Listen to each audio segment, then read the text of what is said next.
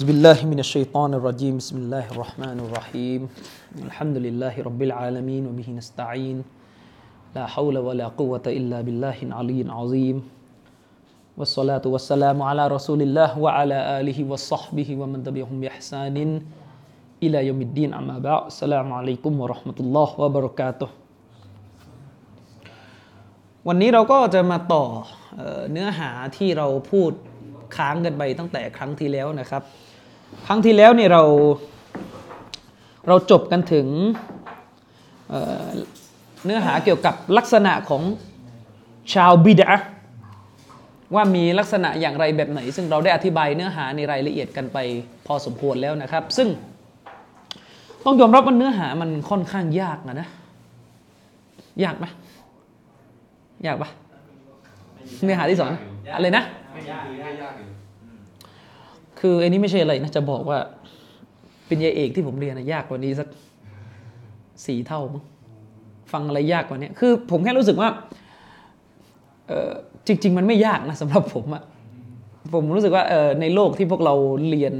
คือศาสนาเนี่ยนิดนึงเรื่องศาสนาด้วยกับศาสนาเราด้วยนะศาสนาเราเนี่ยเป็นศาสนาที่อัลเลาะห์ซุบฮานะฮูวะตะอาลาเนี่ยไม่ประสงค์ที่จะให้ตัวของศาสนาพระองค์นั้นสื่อสารด้วยภาษาที่กำกวมศาสนาเราเป็นศาสนาที่มีความชัดเจนในเรื่องของเนื้อหาคำพูดด้วยเหตุนี้เองจะใช้แนวคิดแบบมนุษยวิทยาหรือสังคมศาสตร์มาจับศาสนาเรามากนี่ไม่ได้ถ้าไปดูศาสนาอื่นคุณจะพบเลยว่าอย่างพุทธอย่างเงี้ยคำพูดกำกวมมากใช่ไหมคำพูดพระพุทธเจ้านี่กำกวมมากเมื่อสัปดาห์ที่แล้วผมนั่งคุยกับอาจารย์ท่านหนึ่งที่ไปจบอเมริกามาเขาถามผมว่าคุณรู้ได้อย่างไรว่าอิสลามเนี่ยห้ามดื่มสุราถามผมนะตัวบทมันชัดเจนขนาดนั้นเลยเหรอผมก็ปรับความเข้าใจกับเขาว่าศาสนาอิสลามเนี่ยจะไปใช้แนวคิดแบบพุทธพราหมณ์หรือคริสต์เนี่ยไม่ได้เพราะศาสนาอิสลามเนี่ยตัวบทมีความชัดเจนมากตัวบทมีความชัดเจนมากกุรอานเนี่ยอายะห์ที่เป็นอายะห์มุฮกัมมัดเนี่ยอายะห์ที่มีความเด็ดขาดชัดเจนเนี่ยมันชัดจริงๆหรือถ้าไปดูหะดีษนบีมันก็ชัดภาษาที่ท่านนบีศ็อลลัลลอฮุอะลัยฮิวะซัลลัมพูดเนี่ยมันคือภาษาพูดง่ายๆเราสั่งข้าวแล้วเราฟังเข้าใจอ่ะก็ฟังหะดีษนบีเข้าใจอ่ะผมบอกว่าผมเลยยกตัวอย่างว่าคืออย่าไปจินตนาการว่าเวลาท่านนบีพูดเนี่ยมันจะมาเป็นข้อความเหมือนกับที่เราได้ยินพระพุทธเจ้าพูดถ้าพระพุทธเจ้าพูดคุณเคยได้ยินไหมเขาแปลกันอะไรก็ไม่รู้แบบงงๆอ่ะอะไรบ้างเช่นประโยคอะไรบ้างเอออะไรเวลาเป็นภาษิตพุทธภาษิตใช่ไหมหลังข่าวช่องเจ็ดช่วงคืนอ่ะพุทธภาษิตกล่าวว่านะเอ่ออะไรก็ไม่รู้ยากๆอ่ะฟังแล้วก็งงๆอ่ะงงๆใช่ไหมแต่ในอิสลามมันชัดเจนนะมันบัดดัลดีนะฮุฟักตูลูหูใครเปลี่ยนศาสนาของเขาออกไปก็ประหารความชัดเจนของความหมายนั้นมันเหมือนกับสั่งข้าวหมกคือหมายถึงว่าจะบอกว่าเวลาเราสั่งข้าวหมกเราเข้าใจอ่ะแต่แต่แต่แน่นอนว่าคำพูดท่านนบียิ่งใหญ่กว่าอยู่แล้วแต่กำลังบอกว่าในแง่ความเข้าใจและชัดเจนอ่ะถ้าคุณบอกว่าขอข้าวหมกไก่จานหนึ่งแล้วคุณรู้เรื่องอ่ะก็คุณก็ฟังคำพูดนบีในสำสำนวนแบบนี้รู้เรื่องซึ่งมันจะตีความเป็นอื่นไม่ได้เข้าใจไหมผมก็เลยบอกว่าในด้านหนึ่งที่ต้องเข้าใจหลักการของอิสลามก็คืออิสลามเนี่ยตัวบทบางตัวบทเนี่ยที่มันมีความชัดเจนน่ะถ้ามันจะมีมิติที่ต้องตีความคือมิติที่มันย่อยย่อยแบบปลีกเกินอ่ะของมิตินั้นแต่หัวเรื่องมันจะมันจะมีความชัดเจนอย่างเช่นเช่นเมื่อกี้ไงหะดีษเมื่อกี้ใครเปลี่ยนศาสนาคือออกจากอิสลามไปเห็นไหมใครเปลี่ยนหรือออกจากอิสลามไปนบีให้ประหาร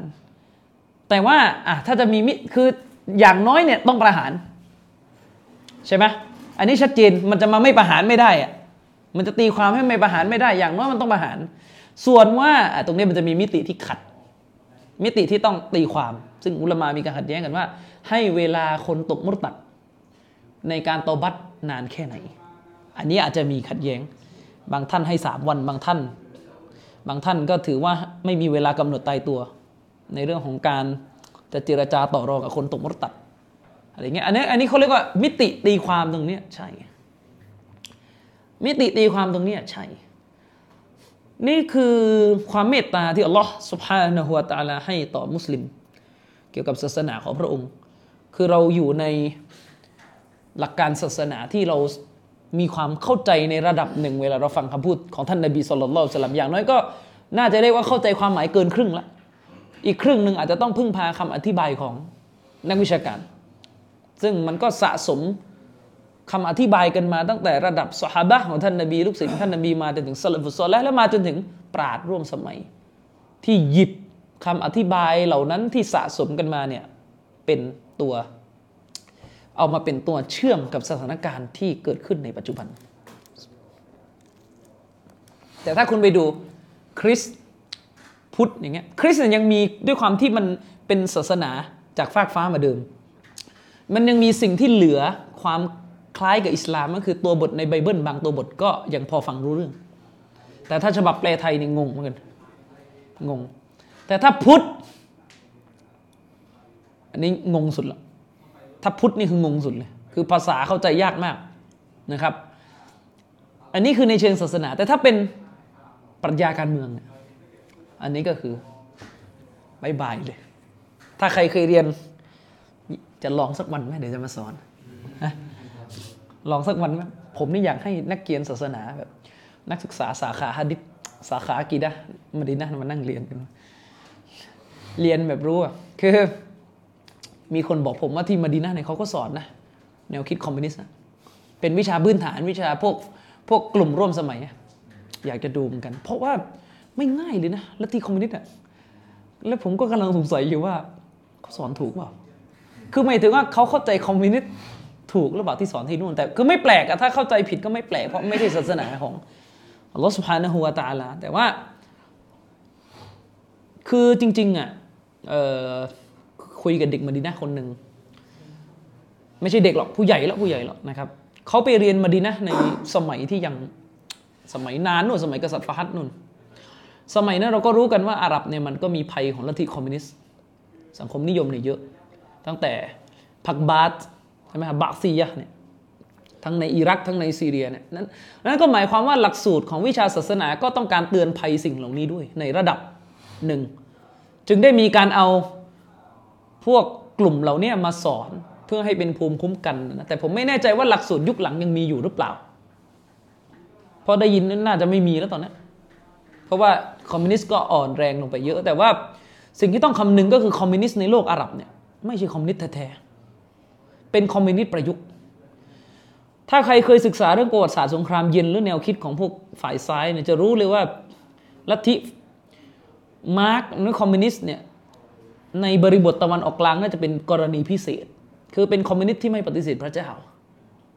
เพราะว่าคอมมิวนิสต์ที่ถูกพาเข้าในตะวันออกกลางกลุ่มแรกๆที่พาเข้ามาคือพวกคริสเตียนเช่นไมเคิลอัฟลักอย่างเงี้ยซึ่งพวกนี้เป็นคริสเตียนและพวกนี้ก็ก่อตั้งพรรคบาสขึ้นซึ่งต่อมาก็ไปมีอิทธิพลกับพวกอย่างซอดดัมฮุเซนพวกอย่างฮาฟิซอาซาดอย่างเงี้ยพ่ออิบาชัดเนี่ยฉะนั้นแนวคิดคอมมิวนิสต์แบบในโลกอาหรับหรือจะเรียกจะเรียกคอมมิวนิสต์หรือจะเรียกสังคมนิยมก็ตามแต่นะมันก็จะไม่ค่อยเป็นแบบต้นฉบับเดิมที่คาร์ลมาร์กซ์พูดเพราะถ้าเป็นต้นฉบับเดิมแบบที่มาร์กซ์พูดเนี่ยอ่านยากมากมันถึงเกิดในโลกยุโรปจึงเกิดมาร์กเก่ามาร์กใหม่น่าจะไปถามคนนั้นนะคนที่มีปัญหาว่าเขามาร์กใส่ไหน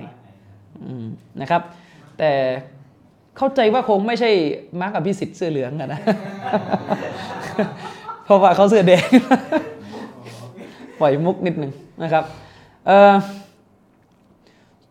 คือจะบอกว่าในโลกสังคมศาสตร์เนี่ยมันพูดอะไรแบบคนทั่วๆไปมันไม่เข้าใจสองสัปดาห์ที่ผ่านมานี่ผมออกมาจากห้องเรียนในสภาพที่มึนๆกับตัวเองเหมือนกันว่าจะกลับที่บ้านคุยคนที่บ้านรู้เรื่องหรือเปล่าเพราะเวลาอยู่ในห้องเรียนเนี่ยพูดอะไรก็ไม่รู้คือทั้งผู้สอนและผู้เรียนนี่คืองงกันทั้งคู่ไอ้นี่จริงๆทั้งผู้สอนและผู้เรียนงงกันทั้งคู่มีหนังสืออยู่เล่มเดียวแต่งงกันทั้งคู่ก็ไม่รู้ว่าเข้าใจกันหรือเปล่าแต่ว่าก็จุดเด่นของโลกสังคมศาสตร์นั่นคือต่างคนต่างงงก็ต่างถูกคนละแบบ จะไม่มีการบอกว่าข้าถูกเองผิดเพราะว่าตัวบทมันอ่านเข้าใจยากมากตัวบทมันอ่านเข้าใจยากมากอย่างเงี้ยเอออย่างเช่นสัปดาห์ที่แล้วผมเรียนวิชาวิชาวิธีวิจัยประวัติศาสตร์ชั้นสูงชื่ออันนี้ชื่อวิชานะวิธีวิจัยประวัติศาสตร์ขั้นสูงก็เรียนแนวคิดของพวกดรอยเซนเดลเต้อย่างเงี้ยพวกนี้ก็จะบอกว่าความรู้ทางประวัติศาสตร์นั้นมันขาดมุมมองหรือโลกทัศน์แบบสุนทรียศาสตร์เริ่มงงละเริ่มงงละนั่นก็คือเราจะให้ตัวบทนั้นพูดเองตามที่รังเก้พูดมันคงเป็นไปไม่ได้มันต้องนำเอากระบวนการวิพากษ์และกระบวนการสร้างความหมายในตัวอักษรขึ้นมาสอดใส่เริ่มไม่รู้เรื่องแล้วนะและก็คุยกันอย่างเงี้ยในห้องกันเรียนเรียนนั่งคุยอย่างนี้ในห้องจริงๆนั่นหมายความว่าประวัติศาสตร์นั้นมันไม่สามารถพูดด้วยตัวของมันเองแต่มันเป็นไปตามพลวัตและโครงสร้างในสังคมที่ในสังคมที่ทับซ้อนกันหลายกระบวนการจนกระทั่งแปลงออกมาเป็นความหมายที่นักประวัติศาสตร์รับรู้และถ่ายทอดฉะนั้นความหมายทางประวัติศาสตร์มันจะป, ปฏิสัมพันธ์แล้วก็ก่อปฏิกิริยากันกับโครงสร้างที่รายล้อมในวัฒนธรรมหนึ่งรู้เรื่องไหมไม่รู้เรื่องก็เรียนกันอย่างเงี้ยเป็นปีๆฉะนั้นไม่แปลกเลยที่ว่าพวกโลกพวกเนี้ยมันคุยอะไรกับคนไม่รู้เรื่องมันคุยกับคนไม่รู้เรื่องเพราะมันถูกสะสมอะไรแบบนี้มาเป็นทั้งชีวิตเนี่ยอย่างเช่นธรรมศาสตร์นี่ก็จะมีอยู่คนหนึ่งที่ขึ้นชื่อเลยว่าเป็นอาจารย์ที่ไม่มีใครคุยกันรู้เรื่องเลยคือหมายถึงว่าเป็นอาจารย์ที่เวลาสอนเนี่ยเด็กฟังไม่รู้เรื่องคือตัวเองอ่ะพูดอะไรเข้าใจยากอยู่แล้วเวลาพูดก็ชอบใช้น้ำเสียงแบบอยู่ในคอนะเป็นอาจารย์คนหนึ่งที่ผมยาวๆเลยไม่เอ่ยชื่อเลยเขาบอกว่าถ้าประเทศไทยเนี่ยเออคือเขาบอกว่าเขาเนี่ยคือเขาเป็นนักปรัชญาปรัชญาปรัชญาแบบโพสต์โมเดิร์นเป็นเจ้าพ่อโพสต์โมเดิร์นแบบหลุดไปไหนแล้วไม่รู้แล้วเขาบอกว่าคือเขาจะไม่ยุ่งไม่ว่าจะแดงเหลืองฝ่ายไหนทั้งสิ้นแล้วถ้าหากว่ายังมาเซ้าซี้กับเขามาถามความเห็นเขาอีกว่าตกลงเนี่ยให้วิเคราะห์การเมืองเนี่ยจะเอาฝั่งไหนเขาบอกเขาจะพายเรือหนีออกไปอยู่ตามหมู่บ้าน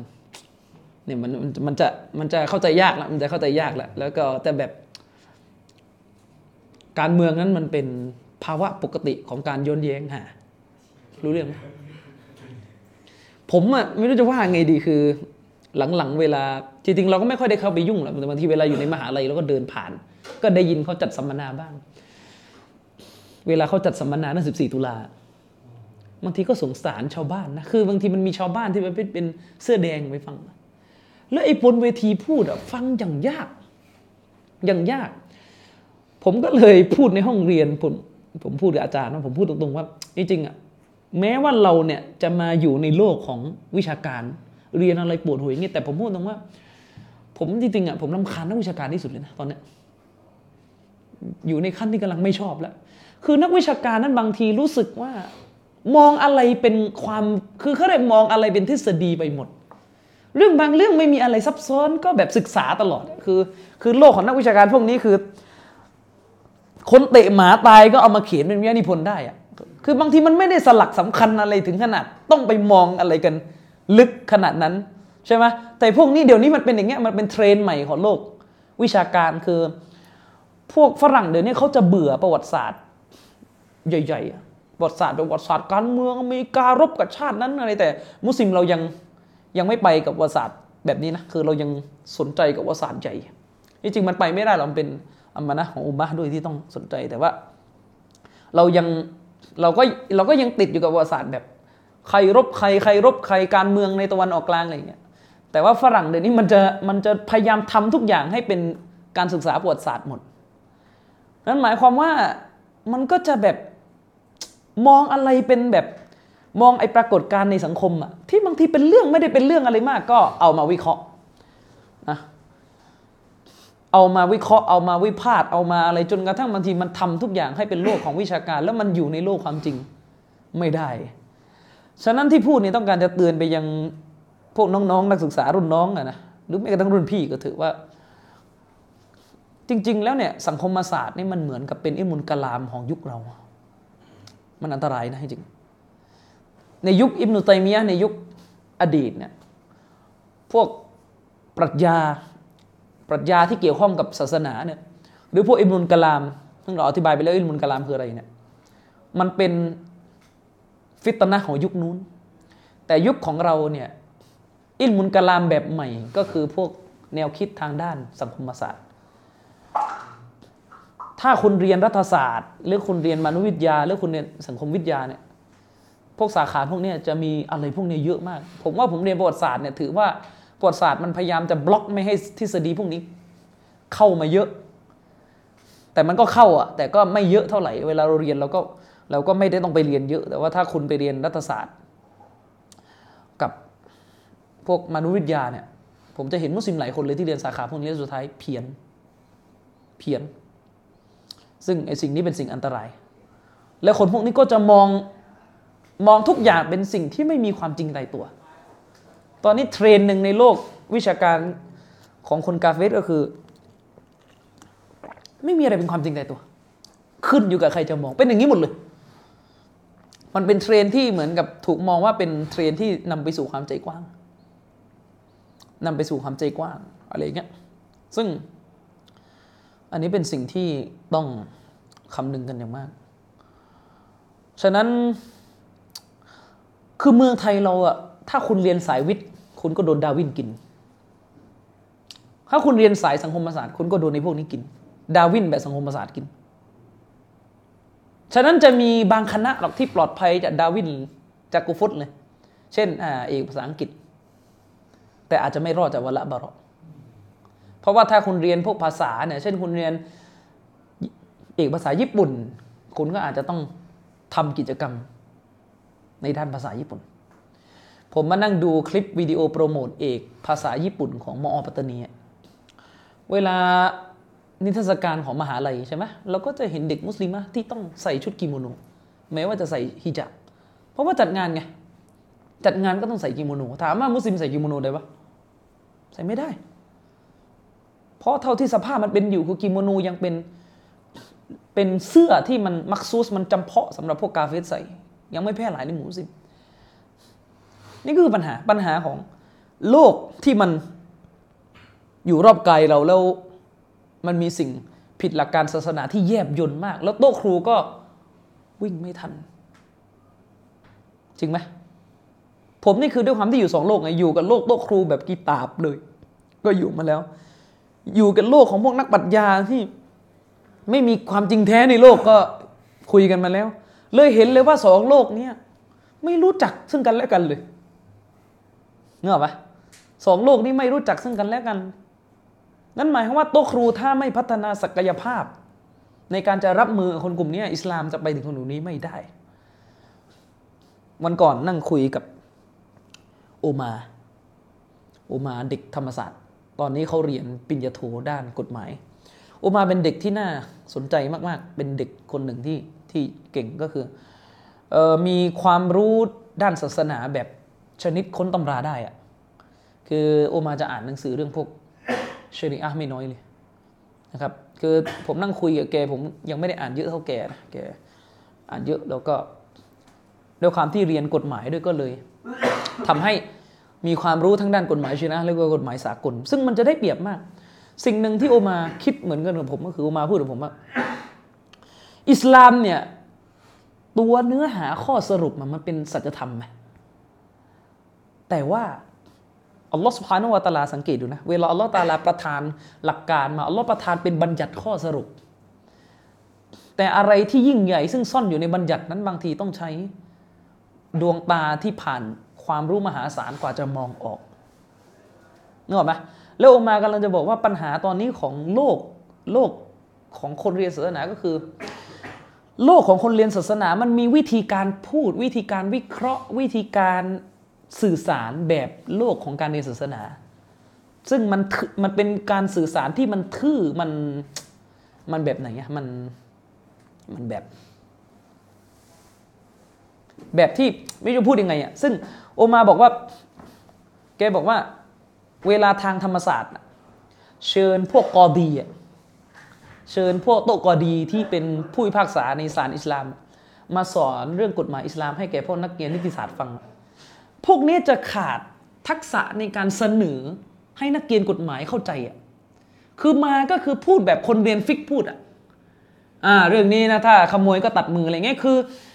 มันจะไม่มีภาษาแบบที่นักกฎหมายเขาพูดกันนะคือคือในการสอนนะมันไม่ได้มาแค่แบบอยู่ดีๆก็เอาข้อสรุปมาพูดมันต้องมีหลักเหตุและผลเจตนารมณ์กฎหมายอธิบายก่อนว่ามันคืออะไรแล้วมากำลังจะบอกเนี่ยคือปัญหาเลยคือคนที่เรียนศาสนาเนี่ยสื่อสารกับคนนอกไม่ได้เพราะว่ามีชุดของตรรกะและความคิดหรือชุดของสำนวนการอธิบายอีกแบบหนึ่งจนอุมาบอกผมว่ากลายเป็นว่าเขาอะซึ่งเรียนกฎหมายมาเขาเรียนกฎหมายเขาบอกว่าเขากลับเห็นเขาเรียกความสว่างของกฎหมายอิสลามได้ได้ได้กระจ่างกว่าด้วยความที่คนเรียนกฎหมายแล้วเขามองออกเลยว่าการที่อัลลอฮฺซุบฮานะฮูวะตะอาลาประทานกฎตัวนี้มาเนี่ยมันคืออะไรอุมาเขาพูดให้ผมฟังนะว่าอย่างเช่นในแม้กระทั่งกออิดะห์พวกกอวาอิดฟิกฮียะห์ทั้งหลายแหละหรืออุซูลุนฟิกอะไรก็ตามแต่นะคุณก็คงจะเคยอ่านกันมาบ้างมุกอยยัดอามอะไรพวกเนี้ยมุตลักอุมาบอกว่าไอ้สิ่งเหล่านี้ซึ่งมันเป็นรากฐานของหลักนิติศาสตร์อิสลามเนี่ยมันมีอยู่ในระบบกฎหมายของสากลอยู่เพียงแค่มันพูดอีกภาษาหนึ่งแต่มันขึ้นอยู่กับว่าเวลามุสลิมเราอธิบายอ่ะเราจะอธิบายให้เขาเข้าใจได้หรือเปล่าว่าที่อิสลามพูดอันนี้มันคืออันนั้นซึ่งในประวัติศาสตร์ของกฎหมายเนี่ยจะมีคำอธิบายหนึ่งที่บอกว่ากฎหมายของตะวันตกเนี่ยจริงๆแล้วมันได้รับอิทธิพลจากกฎหมายของมุสลิมไปเยอะเลยโดยเฉพาะในยุคเรเนซองส์นะมันได้รับอิทธิพลด้วยวิธีคำวิธีวางกรอบของการวินิจฉัยกฎหมายจากหลักกฎหมายอิสลามแต่ปรากฏว่าคนที่เป็นมุสลิมอ่ะที่เป็นมุสลิมที่เรียนแบบศาสนาเพียวอ่ะกับก็ไม่รู้แล้วก็ไม่มีทักษะพอที่จะอธิบายตรงนี้ออกเอาอย่างเช่นง่ายๆเลยเรื่องนึงก็คือเรื่องกฎหมายกฎหมายหนึ่งที่มีการโจมตีอิสลามเยอะมากก็คือเรื่องกฎหมายการขว้างการขว้างคนที่ผ่านการทำซีนาเอ่อประธานโทษคนที่ผ่านการแต่งงานแล้วแล้วก็ไปซีนาใช่ไหมซึ่งมันก็จะมีทั้งประเภทที่แบบเขาเรียกว่าเป็นชู้เป็นชู้คือตัวเองมีคู่ครองอยู่แล้วก็ยังไปซีนาอีกแล้วก็อีกกรณีหนึ่งก็คือคนที่ตัวเองผ่านแต่งงานมาแล้วแต่ว่าอาจจะหย่าหรือจะตายไปแล้วก็ไปซีนาอีกก็โดนขว้างด้วยกฎหมายตัวนี้เป็นหนึ่งในกฎหมายที่ฝรั่งหรือคนกาเฟรโจมตีอิสลามบ่อยมากคือเวลาพูดถึงกฎหมายตัวนี้คนมันพูดเพราะมันได้ยินมุสลิมพูดแต่ข้อสรุปเข้าใจไหมคนที่เป็นนักชะรีอะห์อิสลามเองก็พูดถึงกฎหมายตัวนี้แบบไม่มีสเต็ปของการอธิบายถึงหลักคิดฮิกมะห์แนวคิดพื้นฐานเกี่ยวกับกฎหมายตัวนี้เลยมาถึงก็ข้อสรุปอย่างเดียวว่าใครทำก็โดนขว้างจริงป่ะแต่จริงๆแล้วเนี่ยกฎหมายตัวนี้ออกมาอธิบายผมว่ามันเป็นกฎหมายที่อยู่ในหลักคิดเดียวกันกับกฎหมายของสากลเหมือนกันซึ่งเป็นกฎหมายที่มันมีลักษณะที่ว่าผมจำไม่ได้ภาษากฎหมายเป็นยังไงแต่เขาบอกว่ามันหมายถึงกฎหมายบางตัวนั้นเป็นที่รู้กันว่าแยกการปฏิบัติออกจากตัวการบัญญัติแยกการปฏิบัติออกจากตัวการบัญญัติบัญญัติไว้โดยที่รู้ว่าการปฏิบัตินั้นอาจจะทำได้ยากมากๆเข้าใจไหมทำได้ยากมากๆซึ่งเวลาไอ้กฎหมายเรื่องการซีนาเนี่ย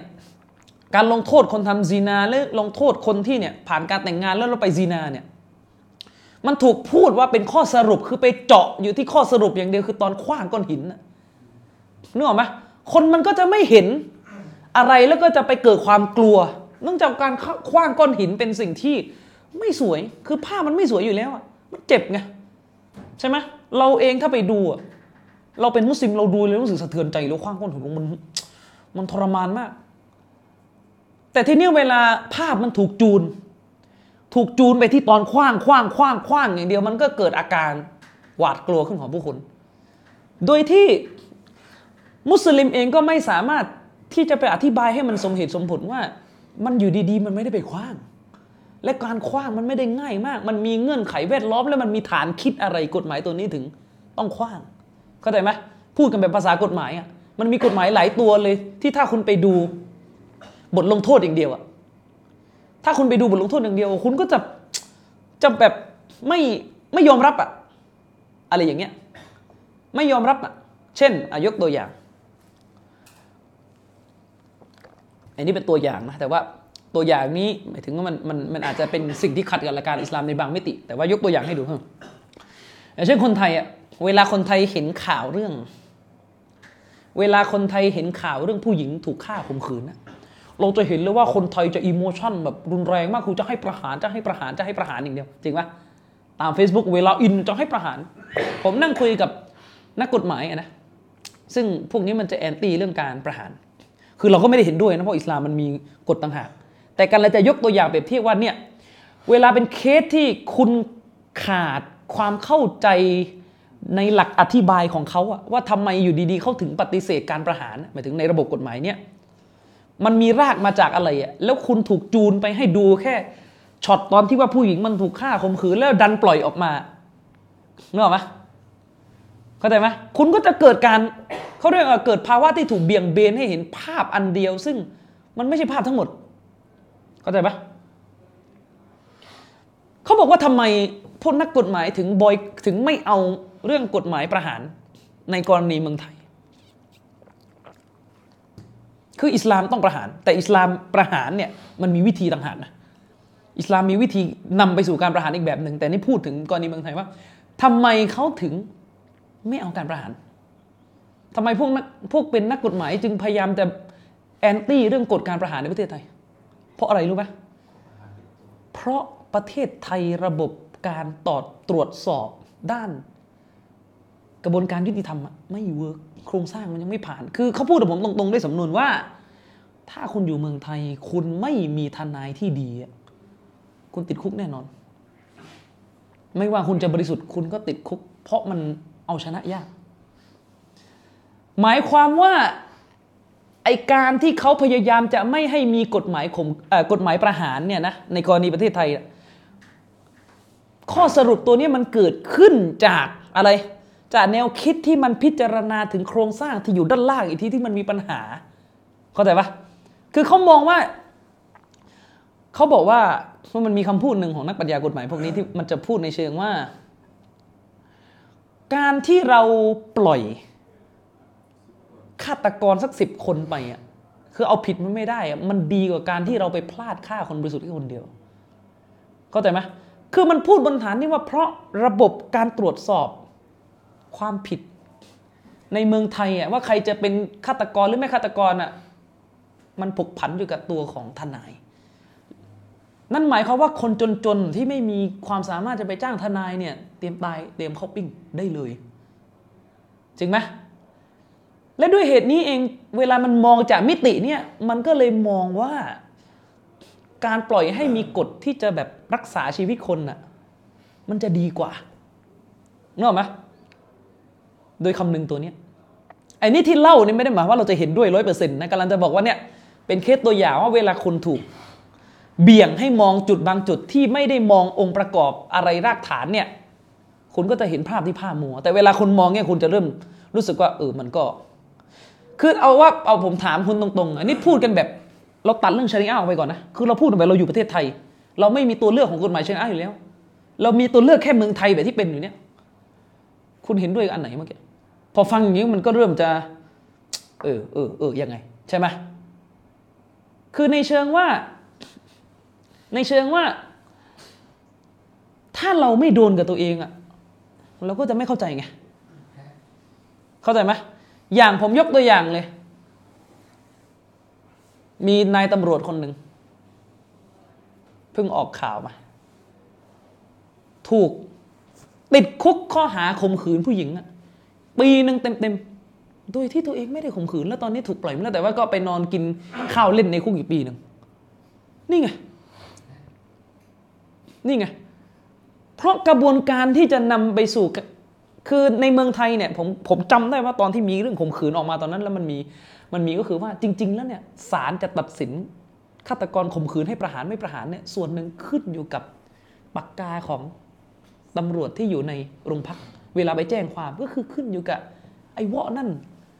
แล้วกุฟาร์มุชริกีนอะดาละห์มีแค่ไหนในการบันทึกสำนวนนะคุณเข้าใจถึงปัญหาที่มันทับซ้อนหลายขั้นไหมแล้วมันจะทำให้เกิดการตายกันง่ายมาก ด้วยเหตุนี้พวกนี้ก็เลยพวกนักกฎหมายเวลามันคือมันเรียนอ่ะมันมองอะไรกว้างกว่าคนไม่เรียนไงมันก็จะจะถือว่าป้องกันดีกว่าฆ่านึกออกไหมอ่านั่นก็เพราะว่าระบบกฎหมายของพวกนี้มันไม่ใช่ระบบแบบฮุดูดแบบที่อิสลามวางไว้อิสลามเนี่ยไม่ได้ขึ้นอยู่กับทนายครับ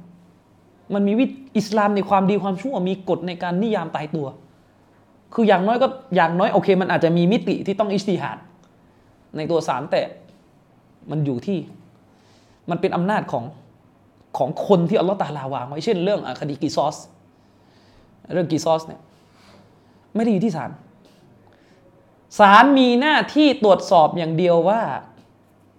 เคสนี้ฆ่าจริงไหมเข้าใจไหมศาลมีหน้าที่ตรวจสอบอย่างเดียวนะว่าเคสเนี้ยฆ่าคนจริงไหมแล้วก็ตรวจสอบด้วยการอาจจะเช็คพยานใช่ไหมแต่เมื่อตรวจสอบผ่านแล้วเนี่ยฆ่าไม่ฆ่าไม่ได้อยู่ที่ศาลอยู่ที่วลียุดดำครอบครัวเขาคือกำลังจะบอกว่าในศาสนาของเรามันมันมีกลไกที่มันมันอีกตัวหนึ่งอะเราถึงมีประหารไงเข้าใจไหมเนี่ยแล้วแล้วเวลาเวลาพวกที่เรียนกฎหมายแบบไม่เอาประหารซึ่งมองอีกแบบหนึ่งแล้วก็มาคุยกับมุสลิมที่มีเรื่องประหารแล้วไม่เคลียร์กันที่ฐานด้านล่างมันก็ไม่รู้เรื่องเข้าใจปะทีนี้เนี่ยกำลังจะบอกอ่ะเหมือนกันกลับมาที่เรื่องกฎหมายกฎหมายการขว้างมันคล้ายๆกันเวลาเราถูกดึงให้ไปดูตอนขว้างหินอย่างเดียวเหมือนกับเมื่อกี้เราถูกดึงให้ไปดูตอนปล่อยออกจากคุกอย่างเดียว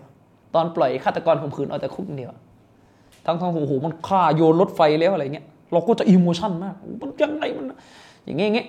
ใช่ไหมเหมือนกันเวลาเราไปดูท่อนขว้างหินอย่างเดียวมันก็มันก็เจ็บปวดในขว้างหินนะแต่ถ้าเราดูองค์ประกอบทั้งหมดแนวคิดพื้นฐานของกฎหมายตัวนี้ในอิสลามใครจะโดนขว้างหินในอิสลามใครจะโดนขว้างหินคือประการที่หนึ่งเลยที่กาเฟรเข้าใจผิดอย่างมหันต์คือการขว้างหินเนี่ยไม่ได้ใช้ผู้หญิงอย่างเดียวนะครับแล้วก็พอได้แล้วไอ้เรื่องวัฒกรรมแบบเวลาจะจะสื่อออกมาเรื่องกฎหมายขว้างหินนะสังเกตนะภาพอะไรที่เล่นกันตามเฟซจะมีแต่ผู้หญิงโดนขว้างไม่เคยเห็นผู้ชายเลยก็ถ้าซีนาถ้าจับกันได้ขนาดนั้นมันต้องโดนทั้งคู่สิแล้วทำไมมีแต่ผู้หญิงอะโดนใช่ไหมผมถึงไม่ค่อยจะเชื่อเท่าไหร่อะคลิปพวกนี้ไม่รู้ใครมันไปทำหรือเปล่าแล้วก็สังเกตดูนะประเทศแต่เวลามีคลิปขว้างๆแถวๆนั้นอัฟกันแถวซาอุดีนี่ยังไม่ค่อยจะเห็นเลยนะเชคอุซัยมีนบอกว่าถ้าถ้าใช้มาตรฐานของอิสลามตรวจการซินาจริงๆเนี่ยยากมากที่จะจับคนน่ะพยานสี่คนก่อนคือหมายถึงว่าคนนี่จะโดนขว้างหินนะแนวคิดพื้นคือผมกำลังจะบอกแนวคิดพื้นฐานของอิสลามเนี่ยคนจะโดนขว้างหินนี่เอาพูดง่ายๆเลยคือเป็นคนที่ไปผิดประเวณีต่อหน้าคนมีคุณธรรมสี่คนให้เขาดูซึ่งมันเป็นแนวคิดที่ว่าถ้าเราพิจารณาดีแสดงว่ากฎตัวนี้ของอิสลามมันเป็นกฎที่ถูกวางขึ้นเพื่อปราบพวกที่ทำชั่วเป็นแบบให้แก่สังคมคือพวกที่ผิดประเวณีในริมในระดับที่มันจะก่อให้เกิดความเสียหายใหญ่แล้วคือถึงขั้นว่าทำผิดต่อหน้าคนมีคุณธรรมนี่ไร้ยางอายสุดๆแล้วอะคำว่าคนมีคุณธรรมเนี่ยเอามีเถียงกันอีกในสี่มัซฮับห้ามัซฮับมีซอฮิรีเข้ามาด้วยเนี่ยว่าเงื่อนไขของพยานอะดาละห์เนี่ยยังไงอ่ะถ้ามัซฮับซอฮิรีถ้าผมจำไม่ผิดเคยอ่านมานานแล้วคนจะเป็นพยานเนี่ยต้องไม่มีต้องไม่เคยทำบาปเล็กเปิดเผยนะถึงจะผ่านนะโต๊ะฮูไทยไม่รู้จะได้พยานบางมัซฮับบอกว่าบาปเล็กก็ทำได้แต่ห้ามอิสรอรห้ามทำบ่อยฉะนั้นไอ้ประเภทโพสต์รูปเมียในเฟซเนี่ยอันนี้น่าน่าจะไม่ได้ละอันนี้น่าจะเป็นพยานไม่ได้ละนั่นหมายความว่าหนึ่งไอ้คนที่จะถูกขว้างเนี่ยตัวเองมีผัวแล้วตัวเองมีเมียแล้วหรือตัวเองผ่านการแต่งงานแล้วนะไม่ใช่ว่าไปมีในที่ลับไปมีให้สี่คนเห็นซึ่งสี่คนที่เห็นคือคนที่มีศาสนา แล้วถามจริงๆว่าในโลกความจริงถ้าไอ้สี่คนนั้นเห็นเนี่ยมันจะยืนดูเหรอคนที่มีคุณธรรมอ่ะยืนดูจนเสร็จเลยเหรอมันก็ต้องห้ามจริงไหมแล้วมันไม่มีด้วยใครจะเป็นนั่งทำสี่คนอย่างนั้นอ่ะจริงป่ะคือกำลังจะบอกนี่ไงว่า เ, เขาเรียกว่าเวลาลงโทษน่ะมันไม่ได้ไปดูแค่ตัวตอนขว้างอย่างเดียวมันต้องดูแนวคิดมูลฐานด้วยว่ามันมากันยังไงนั่นหมายความว่าการขว้างเนี่ยจะไม่ใช้กับคนที่ทำในที่ลับนี่ยังไม่มีเรื่องที่ว่าอิหม่ามเนี่ยผู้พิพากษานั้นสมควรที่จะมันจะมันจะมีมันจะมีในกรณีที่ว่าคือในกรณีที่ว่าหนึ่งก็คือคนเห็นนี่ก็สมควรที่จะปกปิดแล้วก็นาซีฮัตด้วยซ้ำไปแล้วก็จะมีเรื่องของตัวผู้พิพากษาอีกว่าก็ไม่สมควรจะเสาะแสะเรื่องนี้มากใช่ไหมโอ้โหมันมันหลายขั้นด้วยเหตุนี้เชคอุซัยมีนจึงบอกนะยกคำพูดอิมตัยมียะห์มาว่าในยุคซะลาฟุสซอลิห์เป็นยุคที่คนอดาละห์เนี่ยเยอะกว่ายุคนี้จริงป่ะหาคนโดนโบยข้อหาซินาหรือโดนขว้างนับนิ้วเลยแทบจะไม่มีเลยและยุคนี้เป็นไปได้ยังไงเยอะมากเลยที่อัฟกานิสถานโดนขว้างโอ้โหคนอดาละห์เยอะขนาดนั้นเลยนะผมก็เลยไม่ค่อยจะเชื่อเท่าไหร่ว่ามันมันมันอาจจะขว้างจริงแต่ไม่รู้สารมันภาษาอะไรต้องไปดูอีกทีรับสารภาพอ่ะรับสารภาพต่างหากรับสารภาพต่างหากซึ่งรับสารภาพเนี่ยถ้านบีอ่ะมาสารภาพถึงสี่ครั้งครั้งแรกนบีก็ยังไม่สนใจอยู่นะคิดดูเอออะไรอย่างเงี้ยเพราะว่าถ้ามาลับคือคนถ้ามันทำในที่ลับเงี้ยก็สมควรจะปิดอันนี้มีอีกตัวนึงนั่นหมายความว่าโอ้โหมันไอแนวคิดที่จะลงโทษคนทำซีนาเนี่ยคือเงื่อนไขของมันก็คือไม่ใช่คนทำซีนาปกติแล้วและอีกอย่างการให้ปากคำต่อศาล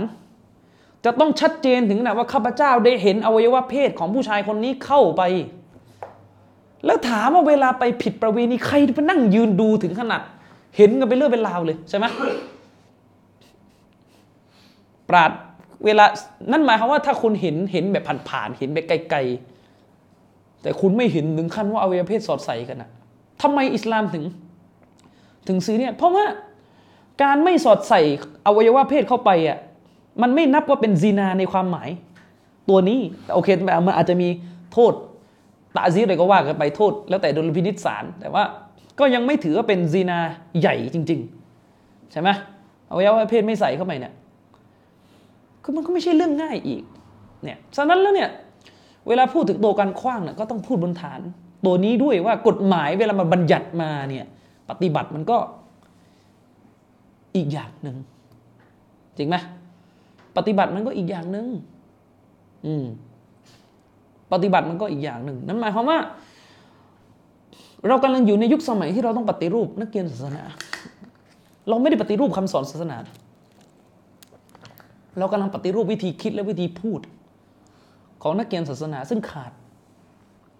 ขาดการสื่อการสื่อสารกับคนนอกศาสนาให้เข้าใจหลักการอิสลามมันไปได้ทุกยุคใช่ชะรีอะห์กฎหมายอิสลามใช้ได้ทุกยุคแต่ภาษาภาษาและวิธีอธิบายเนี่ย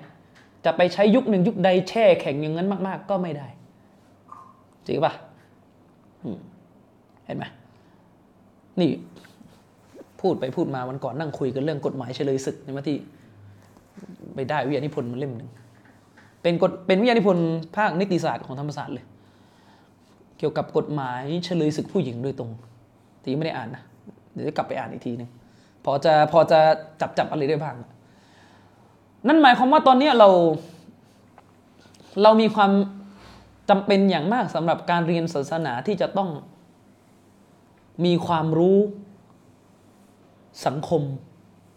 เข้ามาด้วยถ้าทำได้เพื่อที่จะนำไปสู่การเขาเรียกว่าสร้างการป้องกันตัวหลักการศาสนาได้อย่างมีประสิทธิภาพใช่ไหม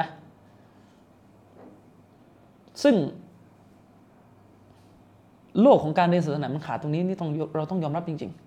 ๆเราต้องยอมรับตรงนี้จริงๆนะครับอันนั้นก็เกริ่นไว้ให้เข้าใจจุดนี้ว่านี่คือปัญหาปัญหาผมก็เลยคิดว่าจริงๆอะนะใครก็ตามที่จบสามัญจบสามัญเสร็จไปเรียนศาสนาต่อเลย หน้าเราน่าจะมีโครงการแบบนี้คัดเอาพวกหัวกะทิที่จบสามัญด้านสังคมศาสตร์นะที่แบบมันจบนิติศาสตร์เกียรตินิยมอะไรซึ่งลูกหลานมุสลิมมีเกียรตินิยมเยอะแยะเลยแล้วก็ให้ทุนพวกนี้ไปเรียนมะดีนะห์ต่อมันจะได้กลับมาเป็นคนที่มันมีความรู้สองโลกเห็นไหมมันจะได้กลับมาเป็นคนที่มีความรู้สองโลกไอ้อย่างเช่นทุกวันนี้เราเรามีปัญหาในการเผชิญหน้ากับพวกมุสลิมลิเบอรัลจริงป่ะแล้วเราก็จะพบเลยว่าโต๊ะครูแบบ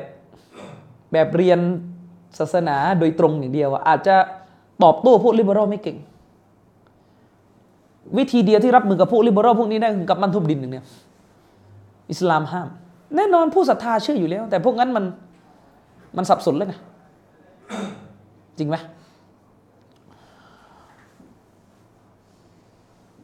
ซึ่งแน่นอนการที่จะตอบโต้ลิเบอรัลเนี่ยพวกลิเบอรัลเนี่ยถ้าคุณจะตอบโต้เขาเนี่ยคุณก็คงจะต้องไปอ่านงานเขียนของศัตรูของพวกเขาหลักๆในโลกลิเบอรัลเนี่ยศัตรูพวกเขาเนี่ยเป็นพวกมาร์กซิสต์พวกมาร์กซิสต์เนี่ยจะวิจารณ์ลิเบอรัลแหลกเลยนะยุมากงานเขียนและแม้กระทั่งพวกโพสต์บางกลุ่มเองก็วิจารณ์เนี่ยนึกออกไหมคือเราจะพบเลยว่าในบรรดากลุ่มดอลลาร์ทั้งหมดที่มันฟันมันฟัดกันอยู่เนี่ยแต่ละกลุ่มมันจะมีจุดยืนบางข้อที่มันจะตรงกับศาสนาเราถ้าคุณไปอ่านคุณจะเห็นเลยแต่ละกลุ่มมันจะมีจุดยืนบางข้อที่มันจะตรงกับศาสนาเราซึ่งเวลามันป้องความเชื่อของมันแล้วโต้อีกฝ่ายหนึ่งอ่ะไอสิ่งที่มันป้องบางตัวเนี่ยมันจะมาหนุนหลักการศาสนาของเรานึกออกไหมเช่นถ้าคุณอ่านงานเขียนของฝ่ายมาร์กซิสต์มาร์กซิสต์จะปฏิเสธแนวคิดเรื่องที่ให้ประชาชนมานั่งเลือกตั้งอะไรกันอย่างเงี้ยไม่เอาซึ่งมันก็จะมีหลักในการอธิบายเยอะแยะไปหมดซึ่งแน่นอนว่าสิ่งที่มาร์กซิสต์พยายามจะต่อว่าตรงนี้แน่นอนมันจะมาเอื้อต่อวิธีจุดยืนของอิสลามด้วยเพราะอิสลามเขาไม่ยอมรับเรื่องไอ้มานั่งเลือกตั้งประชาชนเสียงส่วนใหญ่อย่างเงี้ยนึกออกไหมคือกำลังจะบอกว่าในแต่ละกลุ่มมันจะมีบางอย่างที่มันจะมาหนุนศาสนาเราได้อยู่เพียงแค่ว่าศาสนาเราอย่างที่ผมบอกอะมันเป็นสัจธรรมแบบข้อสรุปอะแต่เครื่องมือจะจะดึงสัจธรรมออกมาฉายเป็นภาพไม่ชัดนะที่เราไม่มีและปรากฏว่าไอ้พวกเนี้ยมันเป็นนักสังคมศาสตร์ที่มันผลิตเครื่องมือพวกนี้มาแล้วมันจะทำให้เราเห็นสัจธรรมเอายกตัวอย่างอิสลามเป็นศาสนาที่ปฏิเสธดอกเบี้ยใช่ไหมชัดเจนมากว่าดอกเบี้ยเป็นสิ่งที่อิสลามไม่เอาแต่เราก็ปฏิเสธไม่ได้เลยว่าพวกฝ่ายมาร์กซิสต์เป็นหนึ่งในกลุ่มคนที่วิจารณ์ทุนนิยมที่มีดอกเบี้ยแบบแหลกเห็นภาพเลยว่ามันทำงานสร้างความหายนะต่อสังคมแค่ไหนจริงป่ะ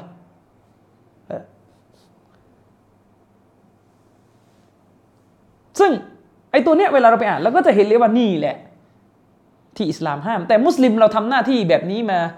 มีมุสลิมเราอะอยู่ในฐานะที่มาเคลมตอนจบจะร้อยปีแล้วเมื่อไหร่จะมีคนที่ออกมาเขียนเองมั่งมีแต่มาเคลมตอนจบตลอดเขาสู้กันสุดท้ายอ่านี่ไงอิสลามบอกแล้วแน่นอนตอนนี้เราทำได้แค่นี้ก็ทำไปก่อนแต่เหมือนกับกุรอานนะวิทยาศาสตร์ก็ให้เขาค้นกันหมดเราออกมาตอนจบพระเจ้ากล่าวไว้แล้ว หนึ่งพันสี่ร้อย ปีซึ่งแน่นอนพี่น้องที่ทำงานตัวนี้มันก็ดีแต่กำลังจะบอกว่าคือเราก็ได้แต่เคลมแล้วมันก็ไม่มีอำนาจในเชิงของโลกโลกของความรู้ไงมันอาจจะมีมันคือสัจธรรมตัวนี้มันโดดเด่นในสายตาคนที่เป็นกลางแต่คนที่มันอคติไม่ได้มองพวกคุณนี่แหละแต่เคลมตอนจบแล้วทำไมกุรอานที่พูดถึงวิทยาศาสตร์ไม่สร้างนักวิทยาศาสตร์มุสลิมขึ้นล่ะคือหมายถึงว่าทำไมมุสลิมที่อยู่กับอัลกุรอานที่เรียกร้องให้พิจารณามัคลูกของอัลเลาะห์ตะอาลาที่มันมีเรื่องของสรีระจักรวาลธรรมชาติเนี่ยทำไมแขกซึ่งอยู่ใต้คัมภีร์จึงไม่มีวิทยาศาสตร์ออกมาสร้างนี่ไงที่มันเจ็บปวดอ่ะนึกออกปะทำไมอัลกุรอานซึ่งเรียกร้องให้แขกนั้นมองไปยังท้องฟ้าเจ้าจงมองไปยังการสร้างของอัลเลาะห์ตะอาลาจงมองจงมองจงมองจงมองแต่ว่าคนที่มองเป็นฝรั่งหมดเลยส่วนแขกนั้นทำอะไรมองไปยังฟากฟ้าแล้วก็พูดว่าอัลเลาะห์อยู่ตรงนั้นไม่ได้หรอกอัลเลาะห์อยู่เหนือไม่ได้หรอกอันนี้คือแขกกาลามียะห์มองไปยังฟากฟ้าและสิ่งที่เห็นคืออะไรอัลเลาะห์ตะอาลาอยู่ด้านบนไม่ได้หรอกเพราะฟ้ามันที่มันใหม่มันเก่ามันมันไปจำกัดที่ทางมันทิศ ก็นี่ไงแขกแขกอัชอารีพันปีก็อยู่กันอย่างเงี้ยใช่ไหมพันปีก็อยู่กันอย่างเงี้ยนี่คือปัญหาของของสังคมมุสลิมคือเราคือเราไม่รู้ว่าเรามีอะไรกันในสังคมมุสลิมที่เหมือนเหมือนเป็นพลังเฉยอ่ะเข้าใจไหมเหมือนเป็นพลังบางอย่างที่จับไม่ได้แล้วมันคอยฉุดไม่ให้พวกเราเดินด้านหน้ารู้สึกไหมว่าเหมือนเรามีไอ้ตัวนี่อยู่ซึ่งยังจับไม่ได้สักทีว่ามันคือตรงไหนกันแน่ผมพยายามหาคำตอบมาตลอดจะห้าปีแล้วว่าไอ้ตัวการที่มันทำให้ศาสนาซึ่งมีคำสอนที่ยิ่งใหญ่แต่เกิดการเกิดการที่ว่าคนที่อยู่ในศาสนานี้ดึงประโยชน์ใช้ไม่ได้เนี่ยมันคือตรงไหนใช่ไหมเนี่ยถ้าพวกนักมนุษยวิทยาจะหาคำตอบนะซึ่งมันกลับกลายว่าโต๊ะครูเองก็ไม่หาคำตอบก็ปล่อยคาราคาซังอยู่อย่างนั้นเออศาสนาที่สอนให้คนทำความสะอาดตัวเองเยอะที่สุดแล้วถึงขนาดพูดว่าความสะอาดมันเป็นครึ่งหนึ่งของศรัทธาโอเคแหละอุลามะกลุ่มหนึ่งอาจจะอธิบายว่าความสะอาดตรงนี้หมายถึงสะอาดจากชิริกแต่ว่าแน่นอนมันกินความไปถึงการสะอาดที่เป็นตะฮารอฮ์ต่างๆด้วยโดยเฉพาะการสะอาดที่มาสะอาดจากนะญิสเนี่ยเพราะมันจะเกี่ยวพันไปถึงการละหมาดด้วยแต่ปรากฏว่าชนชาตินี้สกปรกมากจริงปะเห็นไหมคือแล้วเนี่ยมันมีอะไรในสังคมเราที่มันเป็นเหมือนพลังที่เรามองไม่เห็นนะเหมือนเป็นพลังเฉยที่มันคอยฉุดฉุดให้มุสลิมไม่ได้ประโยชน์จากตัวคำสอนของอิสลามแล้วคุณจำไว้เลยนะว่าตราบใดที่มุสลิมอ่ะได้แต่โฆษณาได้แต่พูดว่าอิสลามดีแต่ปฏิบัติไม่ได้อ่ะวันนั้นมันก็ยังเหมือนกับไม่มีการพิสูจน์อิสลามเป็นรูปธรรมจริงๆผมเพิ่งจะมาทราบซึ้งเลยนี่แหละที่ปราชญ์บอกว่าการปฏิบัติมันสำคัญมากกว่าทั้งหมดเลยหลักการอิสลามที่เราพูดดะวะห์ประชาสัมพันธ์โฆษณาให้คนนอกรู้เนี่ยว่ามันดีอย่างนั้นอย่างเงี้ยมันได้แต่พูดไงแล้วปรากฏว่าในสังคมมุสลิมมันไม่เกิดมันไม่เกิดซึ่งเราต้องมานั่งหาคำตอบกันต่อไปว่าจะทำยังไงให้มันบึ้มเกิดระบบมันรันสักทีมันเหมือนกันตอนนี้เครื่องมันดับอยู่ถ้าจะพูดว่าสังคมมุสลิมเป็นเครื่องหนึ่งไม่รู้มันอยู่ตรงไหนตรงไหนมันลัดวงจรสักทีจุดตรงนี้ไฟลุกตรงนั้นจุดตรงนั้นไอ้มั่วตรงนี้อย่างเงี้ยซ่อมตรงนี้ตรงนั้นรั่วอะไรเงี้ยถ้าเรามองว่าสังคมมุสลิมมันสังคมภาพใหญ่ทั้งหมดไม่รู้ปัญหามันอยู่ตรงไหนกันแน่ยังยังช่วยวิเคราะห์กันไม่ออกแต่ว่าอย่างน้อยที่เห็นอยู่อย่างหนึ่งก็ที่วิเคราะห์ออกเชื่อว่าเราจะคุยเรื่องนี้อย่างละเอียดอีกทีในอนาคตการมาของบิดาซะละฟุศอลิฮ์ท่านหนึ่งพูดได้สวยงามมากว่าไม่มีบิดาใดที่เกิดขึ้นเว้นแต่ซุนนะห์ในเรื่องเดียวกันจะถูกกระชากออกไปแล้วมันจะไม่กลับมาเด็ดขาดจนกว่าบิดาตัวนั้นจะถูกกระชากออกไปก่อนนั่นหมายความว่าซุนนะห์นบีเป็นสิ่งที่ก่อประโยชน์อย่างมหาศาลอยู่แล้วแต่เมื่อบิดามันเข้ามาแทนที่ซุนนะห์หมายความว่ามุสลิมจะถูกจะถูกผลักตัวเองออกไปจากซุนนะห์นบีหมายความว่าเราจะเสียประโยชน์จากคุณความดีของคำสอนอิสลามออกไปยกตัวอย่างง่ายๆนะสัปดาห์ที่แล้วเราคุยกันเห็นภาพชัดสุดอุสมานมาเล่าผมบ้างมุสลิมที่ปัตตานีอ่าที่นราธิวาสอะไรแล้วท้องใช่ไหมแล้วก็ไม่ยอมไม่ยอมผ่าตัดไม่ยอมผ่าคลอดเพราะอะไรแล้วก็อ้างตักดีรอัลลอฮฺตะอาลาคือตัวเองมีปัญหาเรื่องจะคลอดคือคือกลัวว่าการผ่าทำให้มีลูกน้อยลงอ่าการยิวอะไรประมาณนี้ไม่ไม่ไม่ไม่ไม่ไม่ใช่อย่างนั้นไม่ไม่ใช่เรื่องนั้นคือประมาณว่าไอ้นั่นอาจจะมิติหนึ่งแต่ประมาณว่าที่อุสมานเล่าเนี่ยคือประมาณว่าเดี๋ยวไปฝืนกำหนดของอัลเลาะห์ตะอาลาเดี๋ยวไปฝืนกำหนดอัลเลาะห์ตะอาลาอัลเลาะห์กำหนดให้เกิดกลไกปัญหาแล้วเราต้องยอมรับและคลอดไปตามปัญหาอย่าไปหาหมอถ้าหาหมอเดี๋ยวฝืนตักดิษซึ่งคนมลายูเป็นแบบนี้เยอะจริงๆผมสู้เรื่องนี้มาทั้งชีวิตมากกับคนมลายูเนี่ยป่วยก็ไม่ยอมหาหมออ้างตักดิษตลอดอย่างเงี้ย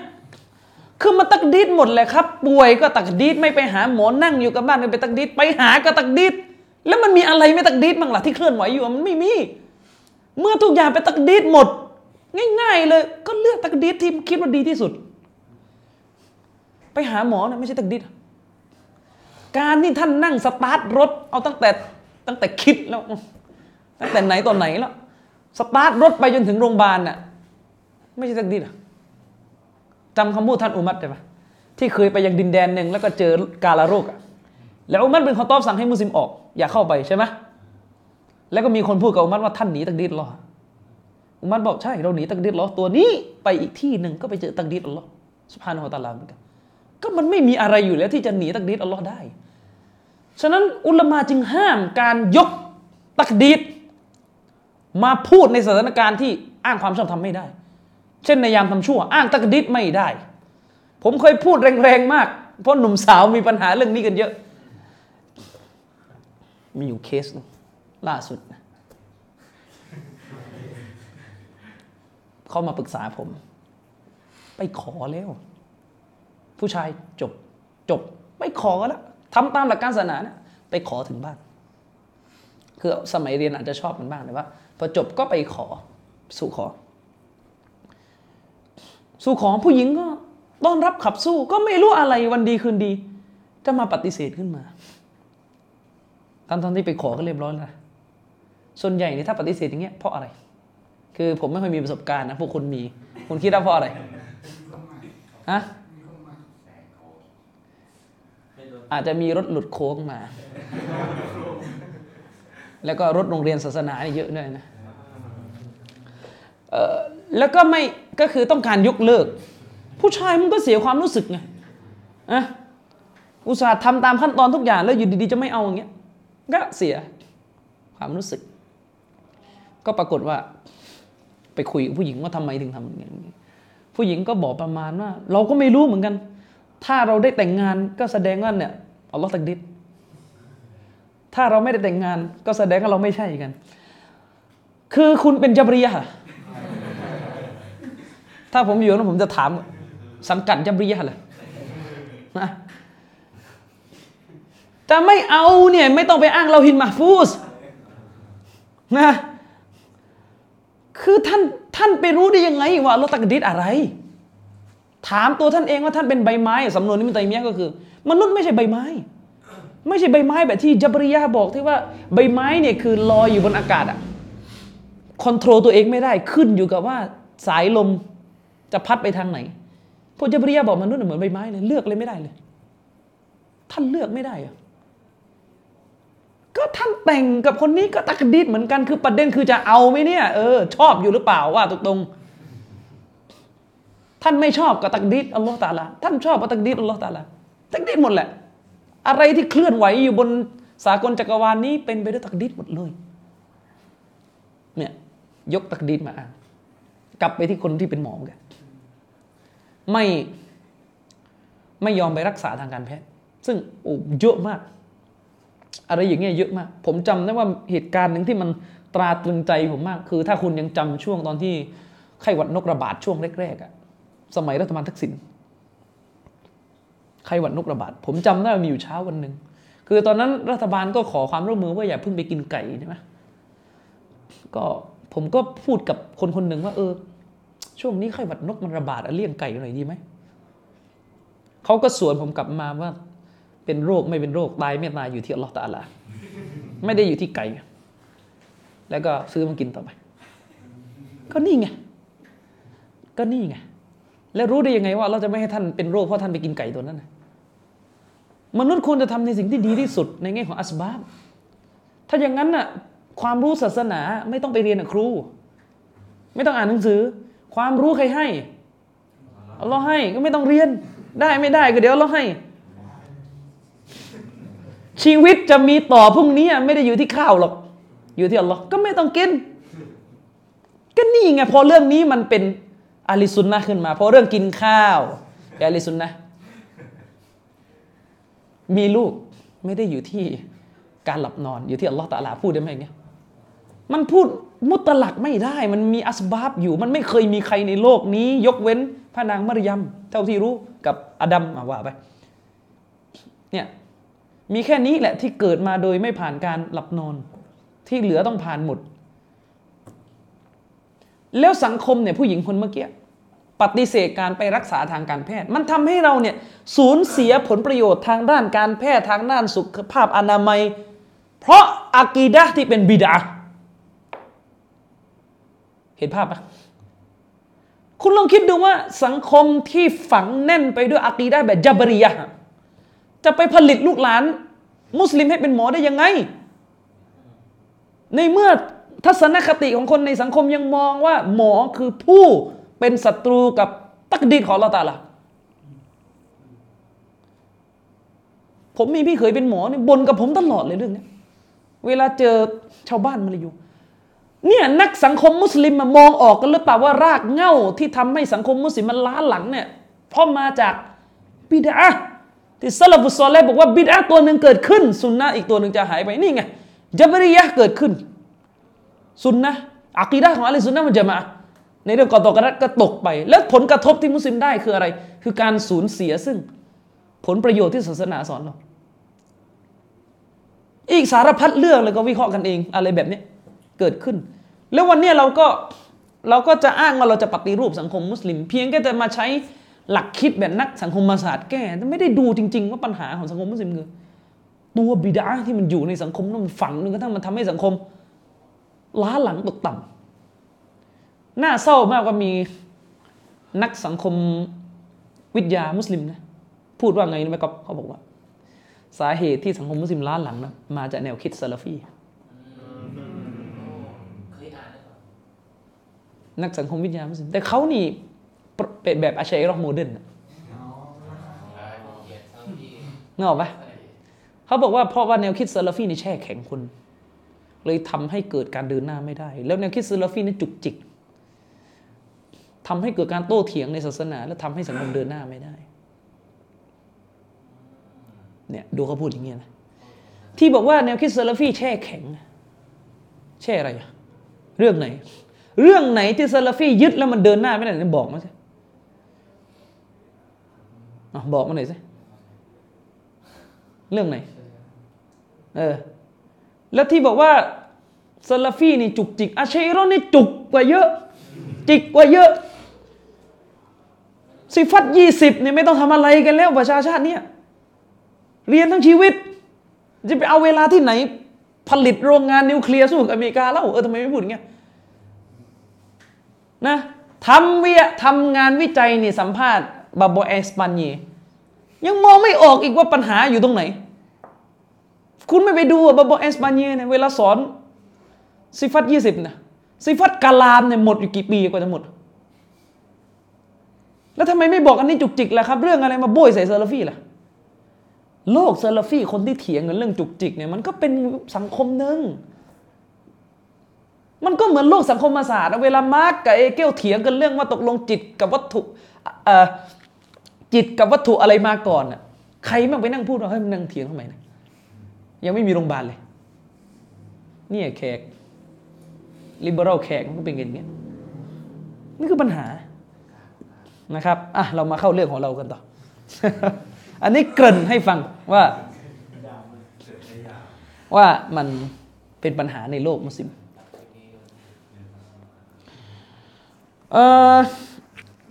วันนี้จะคุยอีกจุดหนึ่งก็คือจุดที่สองก็เป็นจุดที่จริงๆเราก็น่าจะมีความรู้แล้วแต่ว่าคงจะต้องมาเน้นย้ำกันอีกทีเพราะว่าเชคคนอิสลามอิบนุตัยมียะห์เนี่ยก็กล่าวถึงเรื่องนี้ไว้อีกครั้งนะครับตัวบทของอิบนุตัยมียะห์เนี่ยเอ่อ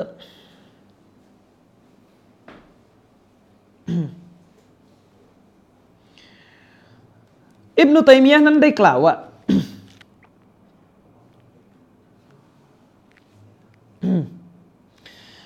วะอัศลุสซานีวัลอัศลุสซานีและฐานที่สองที่เราทั้งหลายจะต้องรู้กันก็คืออันนัลมะกอละตะตะกูนุกุฟรันแท้จริงแล้วความเชื่อมะกอละทัศนะคำพูดของมนุษย์คำพูดหนึ่งเนี่ยซึ่งมันเป็นคำพูดที่เป็นกุฟรมันเป็นคำพูดที่เป็นกุฟรนะเช่นกัจญะฮดิวูจูบิศศอลาห์เช่นความเชื่อที่ปฏิเสธว่าละหมาดเป็นวาญิบอันนี้เป็นกุฟรวัซซะกาตวัสซิยามวัลฮัจญ์ หรือการปฏิเสธว่าซะกาตบวชฮัจญ์เนี่ยเป็นวาญิบวะตะฮลีลิซซินาวะตะฮลีลิซซินาหรือความเชื่อที่อนุญาตการผิดประเวณีวัลค็อมริวัลไมซิรวะนิเอ่อวะนิกาฮิซาติลเอ่ออัลมะห์รัมความเชื่อที่บอกว่า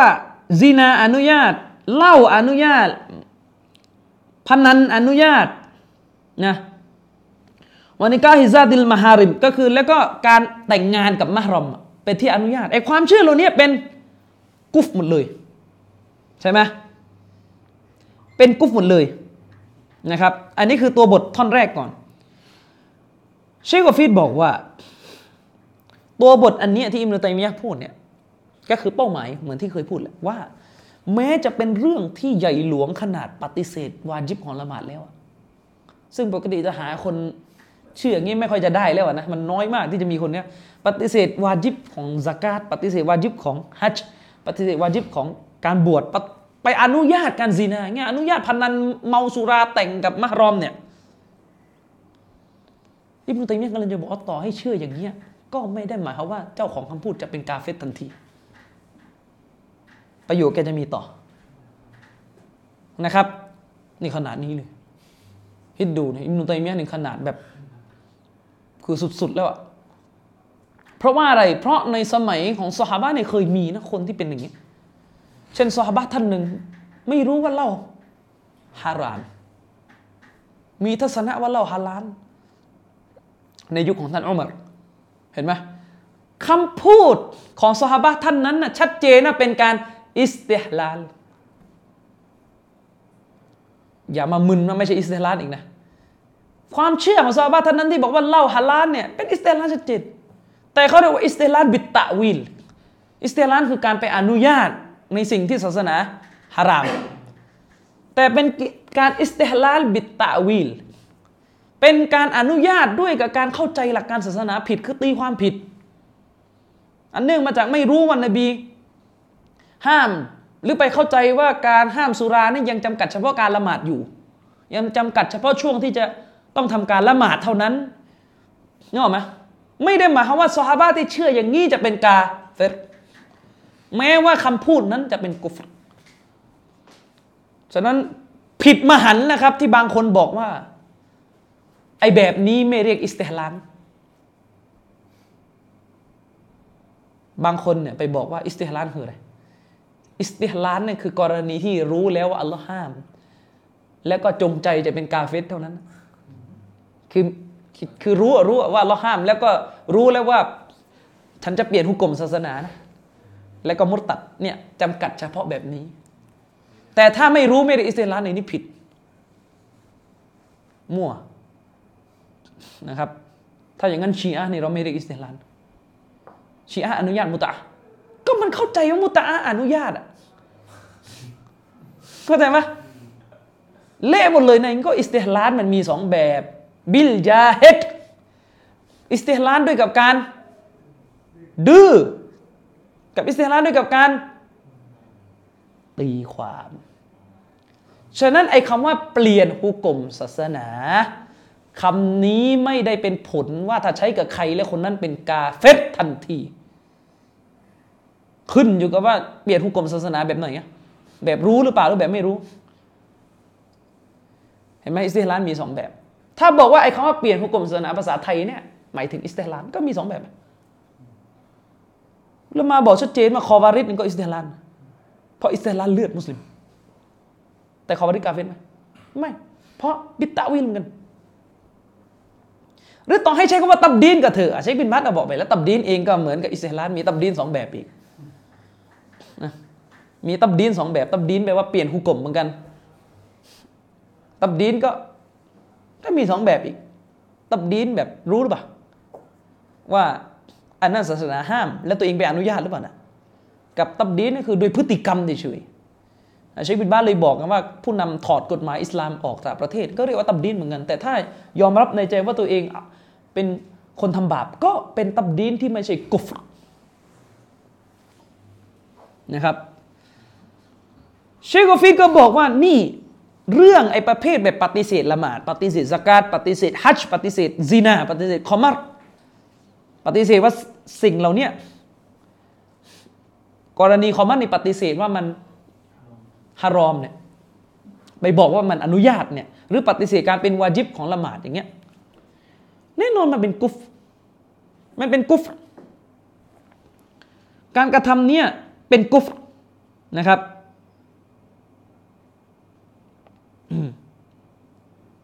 ซึ่งอิบนุตัยมียะห์พูดต่อไปจากประโยคที่ผมอ่านเมื่อกี้ว่า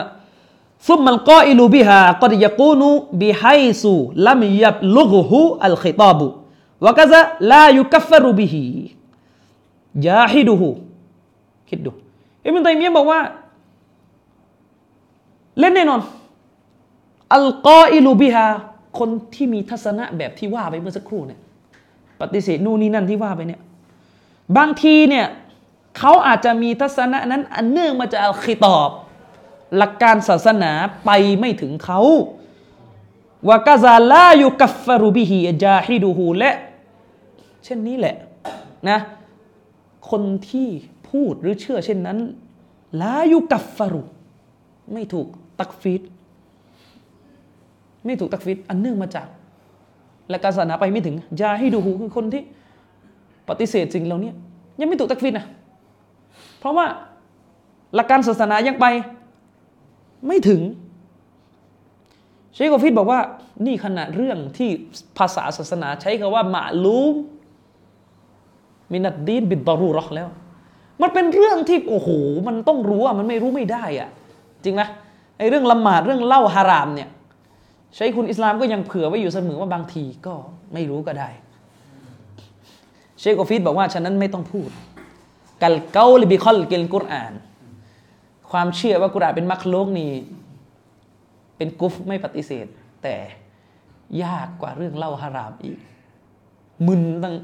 คือเรื่องเรื่องไปบอกว่าเล่าฮารามเนี่ยมันไม่มีวิชาการไงจริงไหมก็ยังขนาดยังยกเว้นอ่ะแบบยังไม่มันไม่มันไม่ต้องใช้หลักวิชาการเยอะมันเป็นเรื่องแบบไม่รู้ก็ไม่รู้แล้วนี่เรื่องกุรอานเป็นมักลุกอ่ะมึนไหมก็กุรอานอยู่ในเล่มเล่มเล่มหาๆไปก็ไปใช่ไหมเนี่ยเอาอิงการอัลรุอยะห์หรือเรื่องของการปฏิเสธการเห็นอัลเลาะห์ตะอาลานี่ล้วนแล้วแต่เป็นเรื่องที่กูฟดหมดเลยแต่ว่า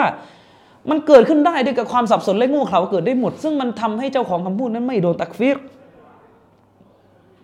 ปฏิเสธการอยู่เบื้องบนของอัลเลาะห์ตะอาลาฟะฮาซิฮิมะกอลาตุลกุฟรียะฮ์คำพูดพวกนี้กูฟดหมดเลยแต่ไม่ได้เป็นเงื่อนไขว่าเจ้าของคำพูดหรือคนที่เชื่อเนี่ยเป็นกาเฟรเป็นกาเฟรซึ่งอิบนุตัยมียะห์ก็พูดจากประโยคที่ผมอ่านไปเมื่อสักครู่นะว่าซุมมัลกออิลูบิฮาดังนั้นแล้วเนี่ยไอคนที่มีความเชื่อเช่นนั้นเนี่ยซึ่งมันอยู่ในสภาพซึ่งลัมยับลุกฮุอัลคิฏาบหลักการศาสนาไปไม่ถึงเนี่ยลายุกัฟฟรุบิฮิญาฮิดูฮูคนที่มีทัศนะปฏิเสธสิ่งเหล่านี้ที่กล่าวมาทั้งหมดปฏิเสธว่าเล่าฮารามปฏิเสธวาญิบของการละหมาดในสภาพที่หลักการศาสนาไปไม่ถึงเขาเนี่ยไม่ถูกตักฟิรไม่ถูกตักฟิรนะครับเชคกอฟีดบอกว่าสำนวนของอิบนุตัยมียะห์ที่บอกว่าลัมยับลุกฮุอัลคิฏาบหลักการศาสนาคิตอบเนี่ยไปไม่ถึงเขาเนี่ยคือหมายถึงว่าดาลีลุนอัสลันหลักการศาสนาแบบที่มันเป็นรากฐานที่จะทำให้เขาเข้าใจอ่ะไปไม่ถึงเขาคือหมายถึงว่าความรู้ศาสนาแบบองค์รวมอ่ะแบบที่ทำให้เขารู้อ่ะว่าเออนี่มันเป็นอย่างนี้นะนี่เป็นอย่างนี้นะไปไม่ถึงเขาแล้วเชคกอฟีก็บอกว่าไอ้พวกนี้มันจะไม่เป็นกาเฟรตราบใดที่หลักการศาสนาที่มันมีความกระจ่างอ่ะยังไปไม่ถึงเขาแล้วเชคก็พูดต่อไปว่าในยุคของเราเนี่ยมันมีสิ่งหนึ่งซึ่งไม่ถูกต้องเลยท่านบอกว่าลัมยะซิอินดะฮูกะอัยยะกูนะฮะดีซันอันนบีศ็อลลัลลอฮุอะลัยฮิวะซัลลัมเอ่อ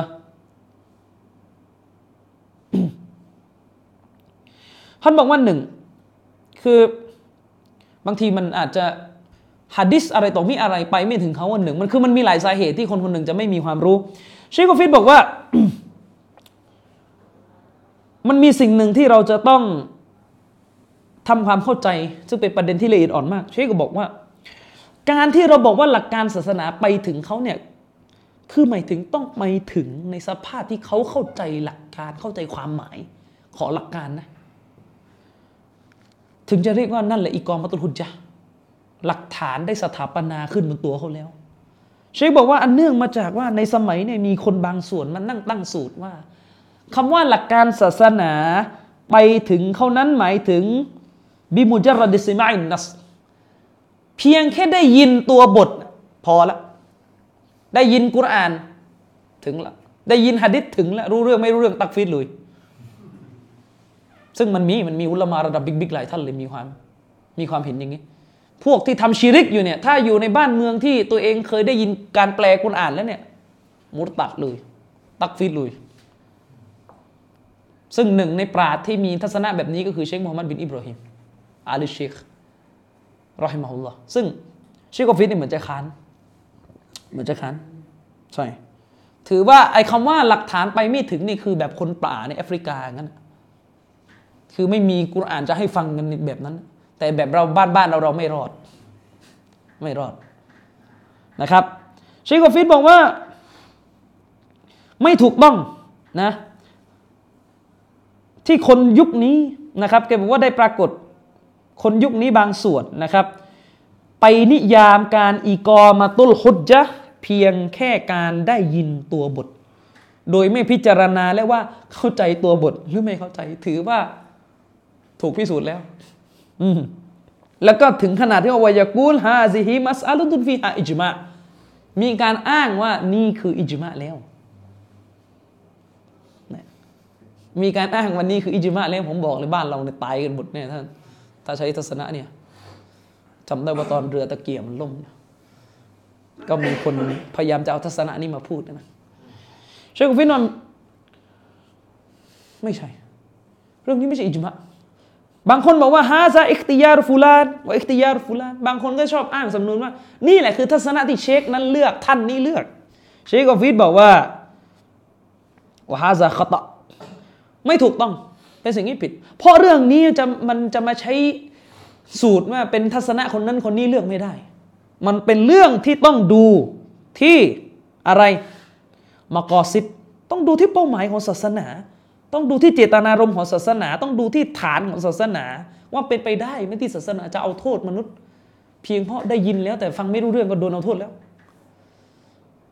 ท่านบอกว่าไม่ใช่เรื่องจะมาใช้สูตรว่าทัศนะนี้แข็งเพราะ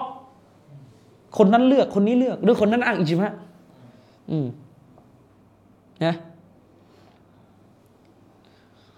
เชคฟีดว่าบางคนก็จะแย้งเรากลับว่าอัลลอฮฺซุบฮานะฮูวะตะอาลานั้นได้ตักฟีรกุฟฟาร์ในสมัยของท่านนบีศ็อลลัลลอฮุอะลัยฮิวะซัลลัมมีมีมุจัรรอดิอันนะฮุมซามิอูชัยอันมินมินอายาติลกุรอาน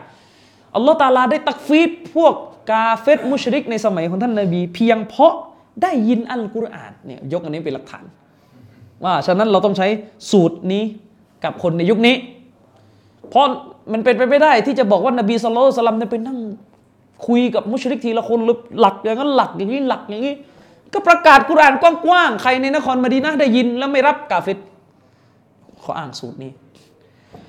เชคกอฟิดบอกว่าฮาซากะลามซอฮีห์แน่นอนคำพูดของท่านถูกที่บอกว่าอัลลอฮฺซุบฮานะฮูวะตะอาลาได้ตักฟีรคนมุชริกในยุคนั้นกาเฟรในยุคนั้นด้วยกับการไปถึงของตัวกุรอานเพียงแค่การได้ยินกุรอานแต่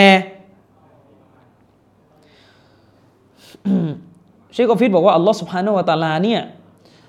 ตักฟีรพวกกุฟฟาร์ภายหลังจะส่งรอซูลุลลอฮิศ็อลลัลลอฮุอะลัยฮิวะซัลลัมไปยังพวกเขาและก็ภายหลังจะส่งวะฮีลงมาแก่นบีให้พวกเขาได้ยินนะสิ่งที่เรียกว่าเป็นอัสลุดดะวะห์วะชัยอันมินัลกิตาบพวกเนี้ยได้ยินรากของเนื้อหาที่นบีได้ดะวะห์หลักคำสอนที่เป็นพื้นของการดะวะห์ของท่านนบีแต่ถ้าว่ามันมีประเด็นที่ต้องพิจารณาก็คือเชคกอฟิดบอกว่าละกินเชคกอฟิดบอกว่ากุฟฟาร์ทั้งหมดในสมัยท่านนบีศ็อลลัลลอฮุอะลัยฮิวะซัลลัมเนี่ยมันมีบริบทที่ต่างจากยุคนี้ก็คือมันเข้าใจในนัยยะ เนื้อหาของคัมภีร์อัลกุรอานมันอยู่ในยุคที่กุรอานถูกประทานลงมาโดยตรงมันจึงมีการเคลียร์และเข้าใจมากกว่านะพวกมันนะเข้าใจตัวบทของอัลกุรอานว่าจะพูดอะไรแน่เข้าใจรากฐานของคำสอนของท่านนบีรากฐานของอิสลามว่าอะไรกันแน่มันจึงแตกต่างจากในยุคของเราเชคโกฟีดบอกว่าท่านนบีเนี่ยพูดแต่พวกนี้ประโยชน์สั้นๆมันรู้เรื่องเลยนบีมีหะดีษนบีว่ากูลูลาอิลาฮะอิลลัลลอฮตุฟลิฮูนบีพูดกับพวกมันสั้นๆนะพวกท่านจงกล่าวว่าลาอิลาฮะอิลลัลลอฮและพวกท่านจะประสบความสำเร็จเชคโกฟีดบอกว่าพวกเนี้ยพวกอาหรับในสมัยนั้นมันมีความเข้าใจว่าประโยคสั้นๆตัวเนี้ยแปลว่าอะไรกินความแค่ไหนเมื่อกล่าวว่าลาอิลาฮะอิลลัลลอฮเนี่ยขจัดอะไรออกไปจากชีวิตบ้างด้วยกับประโยคนี้ท่านบอกว่าฮาซิฮิลกะลิมะไอ้ประโยคประโยคนี้เนี่ยลาอิลาฮะอิลลัลลอฮเนี่ยพวกอาหรับในสมัยนบีมันอยู่ในระดับที่มันมีความเข้าใจเจตนาอย่างถ่องแท้เลยว่าถ้าพูดว่าลาอิลาฮะอิลลัลลอฮเนี่ยจะต้องปัดอะไรออกจากชีวิตคำนี้มีอะไรแล้วจะต้องเอาอะไรเก็บไว้ในชีวิตจะต้องยืนยันอะไรที่เป็นสิทธิ์ของอัลเลาะห์จะต้องตัดอะไรออกไปที่เป็นสิ่งที่เป็นฝ่าฝืนอัลเลาะห์ซุบฮานะฮูวะตะอาลาอืมนะเชคกอฟีก็บอกว่าเนี่ยถ้าท่านไปดูอายะห์กุรอานที่ได้กล่าวไว้บอกว่าอาจาอัลอาลิฮะตะอิลาฮาวาฮิดะอินนะฮาซาละชัยอุนอุจาบใช่ไหมที่พวกมุชริกีนพูดโวยวายกลับมาซึ่งอัลเลาะห์ได้เล่าให้ฟังไว้ในกุรอานที่พวกมันบอกว่าเจ้าจะทำให้อีละซึ่งมีอยู่หลายๆอีละเหลืออีละเดียวกันนั้นหรือเชคกอฟีบอกว่าไอ้พวกในยุคนบีเนี่ยมันเข้าใจความหมายของเตาฮีดและอีละอย่างแท้จริงซึ่งไม่เหมือนกับยุคปัจจุบันนี้มันเข้าใจอยู่แล้วว่าอีละห์เนี่ยคืออะไรเพราะมันเป็นคนไหว้เองแต่ต้นเข้าใจไหมมันเป็นคนทำชีริกเองแต่ต้นมันเป็นคนสร้างทุกอย่างเองมาแต่ต้นแล้วอิสลามมาหักล้างมันมันก็เลยรู้เพียงแค่ได้ยินอายะห์กุรอานมันรู้เลยลาอิลาฮะอิลลัลลอฮมันรู้เลยสมัยเนี่ยยกมันจะหมดฟาติฮะห์แล้วยังไม่เข้าใจอีกว่าคืออะไรใช่ไหมฉะนั้นเชคกอฟีบอกว่าเพียงแค่นบีลั่นวาจาเพียงไม่กี่คำหรือกุรอานถูกอ่านขึ้น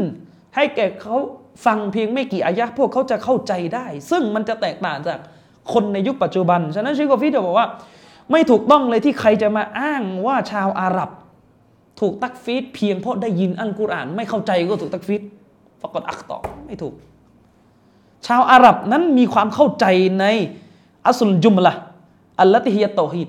คือเป็นรากโดยรวมๆของหลักการอิสลามคำสอนพื้นฐานแบบรวมๆของหลักการอิสลามเนี่ยพวกมันเข้าใจซึ่งก็คืออัตเตาฮีดซึ่งไม่เหมือนคนยุคปัจจุบันนี้ก็คุณไปดูดิพวกที่ไหว้ตะเกียอยู่เนี่ยมีเรื่องตลกเล่าให้ผมฟังว่าพวกที่กราบไหว้กูโบโตตะเกียอยู่เนี่ยหน้ากูโบเนี่ยยกอายะกุรอานว่าอัลเลาะห์จะไม่อภัยโทษให้แก่ชิริกแปะอยู่ใช่ไหมนี่อย่างบ้านเราลาอิลาฮะอิลลัลลอฮยังไม่มีพระเจ้าอยู่เลยเนี่ยเห็นไหมเห็นไหมแล้วจะอีกองมันต้องรู้จักได้ยังไงจะมาเทียบกันได้ยังไงขณะเวลามะบูดะบิฮักกินอิลลัลลอฮเลยเนี่ยยังงงอยู่เลยสมัยนี้ต้องขยี้แล้วขยี้อีกไม่รู้จะขยี้กันกี่ตลบจนขาดหมดแล้วเนี่ยขยี้กันเนี่ยจริงไหมเนี่ยอย่าว่าแต่ชาวบ้านเลยโต๊ะครูยังไม่มีพระเจ้าอื่นใดนอกจากอัลลอฮ์เลยนะครับคือไม่รู้จะพูดกี่รอบแล้วบางทีโต๊ะครูที่ขึ้นบรรยายคู่เราอะฟังฟังหน่อยก็ได้นะฟังฟังหน่อยขึ้นไปพูดอะไรไม่มีพระเจ้าอยู่ข้างเราเราก็อึดอัดคือหมายถึงไม่มีพระเจ้าอื่นในนอกจากอัลลอฮ์แบบดิบๆอยู่ข้างเราอะเราก็อึดอัดที่จะท้วงตรงนั้นเห็นไหมเพราะว่าบ้านเรานี่คือมันไม่รู้ไงว่าไอ้ที่มันไหวอยู่อะคือมันหลายตลบหนึ่งมันไม่รู้ว่าที่มันทำอยู่เรียกว่าไหวเรียกว่าบูชาอันนี้ประเด็นที่หนึ่งเนาะปะในขณะที่พวกมุชริกีนยุคนบีอ่ะมันเรียกว่าบูชามานะอบุดุฮุมอิลลาลิยุกอริบูนาอิลลัลลอฮิซุลฟาสำนวนนี้ชัดเจนมันบอกว่าเราไม่ได้บูชาสิ่งที่เป็นสื่อกลางเหล่านี้ด้วยเหตุผลใดเลยนอกจากเราบูชามันเพื่อทำให้ใกล้อัลเลาะห์ตะอาลาส่วนไอ้พวกอาชัยเราปัจจุบันคืออายะนี้ใช้กับเราไม่ได้ว่าเราไม่ได้อิบาดะห์เราแค่ตะวัสซุลฮะก็นี่ไงจุดที่หนึ่งที่ไม่เหมือนกันอ่ะพวกมุชริกีนยุคนบียอมรับเลยว่าตัวเองอิบาดะห์ แต่พูดต่อว่าก็อิบาดะห์เพื่อไปหาอัลเลาะห์ตะอาลาส่วนไอ้พวกปัจจุบันนี้ทำเหมือนกันแต่ไม่เรียกอิบาดะห์แต่ต้นแล้วเวลาอายะห์นี้อ่านให้มันฟังอ่ะอีกอมาตุลฮุจญะห์มั้ยล่ะไม่ใช่นี่ยังไม่นับว่าแปลถูกป่ะไอ้เรื่องที่บอกที่บอกว่าฟังกุรอานเนี่ยคือต้องฟังแล้วต้องแปลออกด้วยนะและบ้านเราเวลาแปลกุรอานนะผมให้แม่ผมอ่านเล่มแดงไม่รู้เรื่องจริงไหมและบางคนจากบางส่วนนั้นน่ะสำนวนนี่เยอะไหมในในฉบับแปลไทยและพระองค์ได้ทำให้อีกบางส่วนนั้นเหนืออีกบางส่วนแล้วก็งงคนไทยก็อะไรงงเนี่ยเพราะว่านี่เป็นปัญหาอีก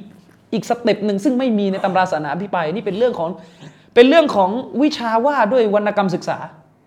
คือหมายถึงว่าไม่ใช่จะบอกกุรอานเป็นวรรณกรรมนะคือหมายถึงว่าทฤษฎีว่าด้วยการถ่ายทอดการแปลเนี่ยมันก็ต้องไปวิเคราะห์บริบทอีกถ้าเราบอกว่าวรรณกรรมเนี่ยเป็นสิ่งที่ยังต้องระมัดระวังเลยจะแปลกุรอานนี่สูงกว่าวรรณกรรมสูงกว่าวรรณกรรมการแปลมาเนี่ยก็ต้องดูด้วยว่าคนฟังมันรู้เรื่องมันพูดอะไรใช่ไหมอืมกุรอานนี่สูงกว่าวรรณกรรมอีกเพราะมีทั้งบริบทตัฟซีรมีอะไรต่อมีอะไรอืมฉะนั้นเนี่ยไม่ใช่เลยจะมาใช้กันแบบนี้เชคโกวิชจะจะบอกแบบนี้นะครับถ้าเราเรียนพวกทฤษฎีความรู้ว่าด้วยวรรณกรรมอะไรพวกนี้หรือแบบวิชาความรู้ที่เป็นเรื่องของพวกนิรุกติศาสตร์เนี่ยมันจะทำให้เรารู้ว่าบริบทและความสำคัญของการถ่ายทอดภาษาแปลนี่สำคัญมากเพราะโลกของสิ่งหนึ่งเนี่ยมันพูดด้วยภาษาและคำศัพท์ตัวหนึ่งในบริบทแบบหนึ่งเนี่ยเวลาเราแปลมาเป็นอีกภาษาหนึ่งเนี่ยอะไรหลายๆมันจะตกไปอะไรหลายๆอย่างมันจะตกไปเช่นในในสมัยคือหมายถึงว่าในสังคมของท่านนบีศ็อลลัลลอฮุอะลัยฮิวะซัลลัมเนี่ยในสมัยหรือสังคมของท่านนบีศ็อลลัลลอฮุอะลัยฮิวะซัลลัมเนี่ยคนมันไม่มีภาษาที่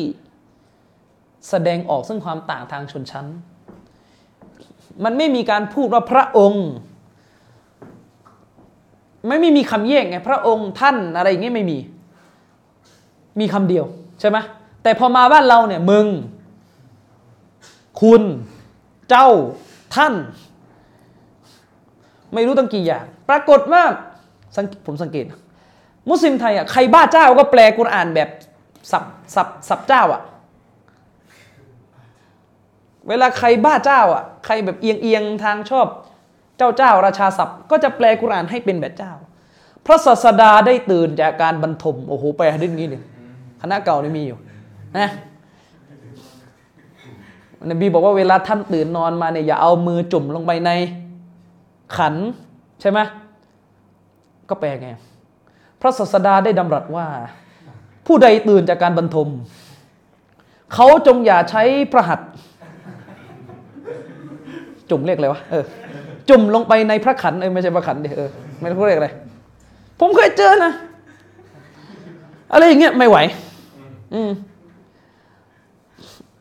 พระองค์อัลเลาะห์ได้พระราชทาน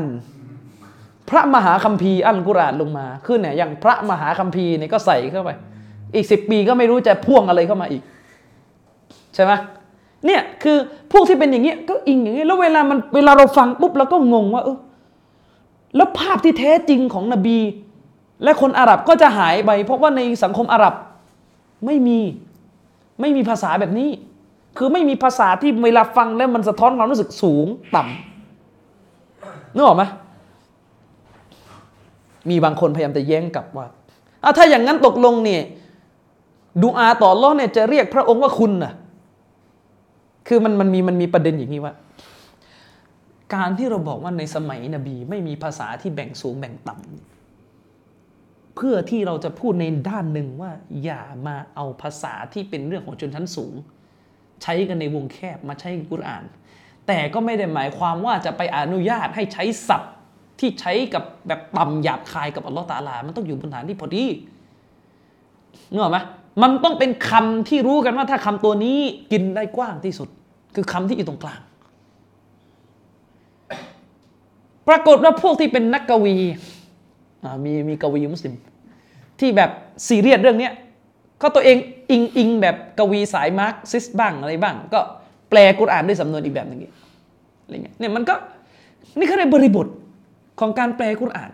ซึ่งไอ้นี่มันไม่มีในวิชาตัฟซีรมันไม่มีหรอกวิชาตัฟซีรสอนท่านว่าท่านจะแปลกุรอานท่านต้องดูสภาพแวดล้อมอะไรอย่างนี้ไม่มี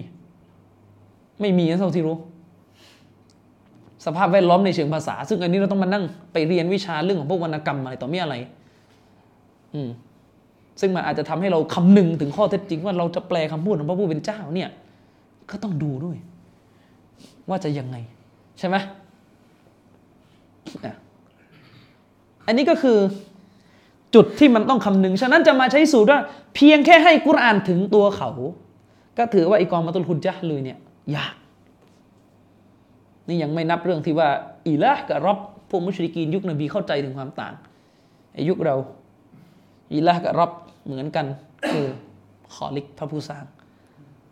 แล้วก็ไม่เรียกไอ้ที่ตัวเองไหว้ว่าเป็นอิละฮ์เอาเข้าไปอีกดอกนึงอีกจริงไหมพวกมุชริกีนในยุคนบีเนี่ยเรียกไอ้สิ่งที่ตัวเองไหว้ว่าเป็นอิละฮ์ไอ้นี่ไม่ใช่อิละฮ์ไอ้นี่คืออะไรไอ้นี่วาลีจริงป่ะ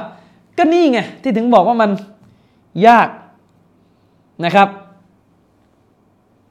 ฉะนั้นแล้วเนี่ยเชคกอฟิดบอกว่าการที่พวกมันเนี่ยตีตีกลับคือหมายถึงไม่ยอมรับริซาละห์ไม่ยอมรับสารของท่านนบีเนี่ยเพราะมันเข้าใจเพราะมันเข้าใจนะครับเข้าใจความหมายของคำว่าลาอิลาฮะอิลลัลลอฮ์เชคกอฟิดบอกว่าบางคนเนี่ยอ้างอายะห์กุรอานในซูเราะห์อัลอาอ์รอฟองค์การที่องค์การที่หนึ่งร้อยเก้าสิบเก้าแป๊บนึงนะ คือเพื่อจะมาคือมันเป็นอย่างนี้ถ้ายังจำกันได้ผมเคยยกคำพูดของเชคมูฮัมหมัดบินอิบรอฮีมมานะคือเชคมูฮัมหมัดบินอิบรอฮีมท่านบอกว่าท่านใช้สูตรแบบท่านก็คือท่านบอกว่ากุฟรมันมีสองแบบนะกุฟรแบบจาเขาเรียกตักซีบอะกุฟรตักซีบนะหรือแบบจาฮิดหรือแบบอะไรก็ตามแต่แบบที่มันเป็นกุฟรที่มันรู้กันว่ามันดื้อเลยกับกุฟรที่เกิดขึ้นจากความโง่แล้วท่านก็จะมาจำแนกว่าไอ้พวกโง่นี่เป็นกาเฟรอีกชนิดนึงส่วนไอ้พวกดื้อที่มีความรู้เนี่ยกาเฟรอีกชนิดนึงมันคนละชนิดเนี่ยแล้วเชคมูฮัมหมัดบินอิบรอฮีมก็จะใช้ตรงนี้มาเป็นตัวยืนยันว่าต้องตักฟีดคนที่ทำชิริกแม้ว่าจะงูเข้าใจไหมไม่งั้นจะไปเหลือว่ากูฟดชนิดเดียวคือชนิดยาเฮดแล้วก็ฝั่งเนี้ยเขาก็จะยกหลักฐานจากอัลกุรอานที่จะมายืนยันว่าการงูเนี่ยก็เป็นกาเฟรได้เหมือนกันซึ่งเป็นอายะห์อัลกุรอานที่อยู่ในซูเราะห์อัลอาอ์รอฟซูเราะห์ที่เจ็ดอายะห์ที่เอ่อหนึ่งร้อยเก้าสิบเก้าเห็นมั้ย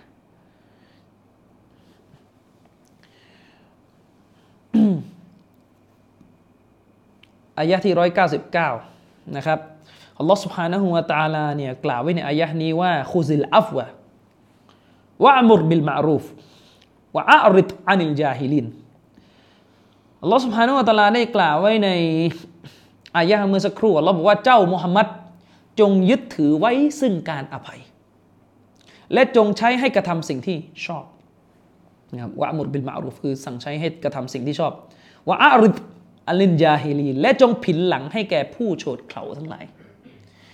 เชควิทบอกว่าเนี่ยไอ้คำว่าผู้โฉดเขลาในอายะห์เนี่ยมันหมายถึงกาเฟรไงแล้วอัลลอฮฺตะอาลาเรียกมันว่าคนที่โฉดเขลาโง่เขลาก็แสดงว่าเนี่ยมันเป็นกาเฟรเพราะวันโง่นะครับเชคกอฟีดก็บอกว่าเนี่ยคนพวกนี้ก็จะมาอ้างว่าอัลเลาะห์ตะอาลาได้ตักฟีดชาวอาหรับด้วยกับสภาพที่มันได้ยินกุรอานแต่มันโง่คือมันไม่เข้าใจกุรอานเข้าใจปะโดยที่อัลเลาะห์เรียกมันโง่ไงก็แสดงมันไม่เข้าใจกุรอานเชคกอฟีดบอกว่าฮาซาคอตอฟีฟะห์มิกะลามิลลาห์อันนี้ก็เป็นการเข้าใจ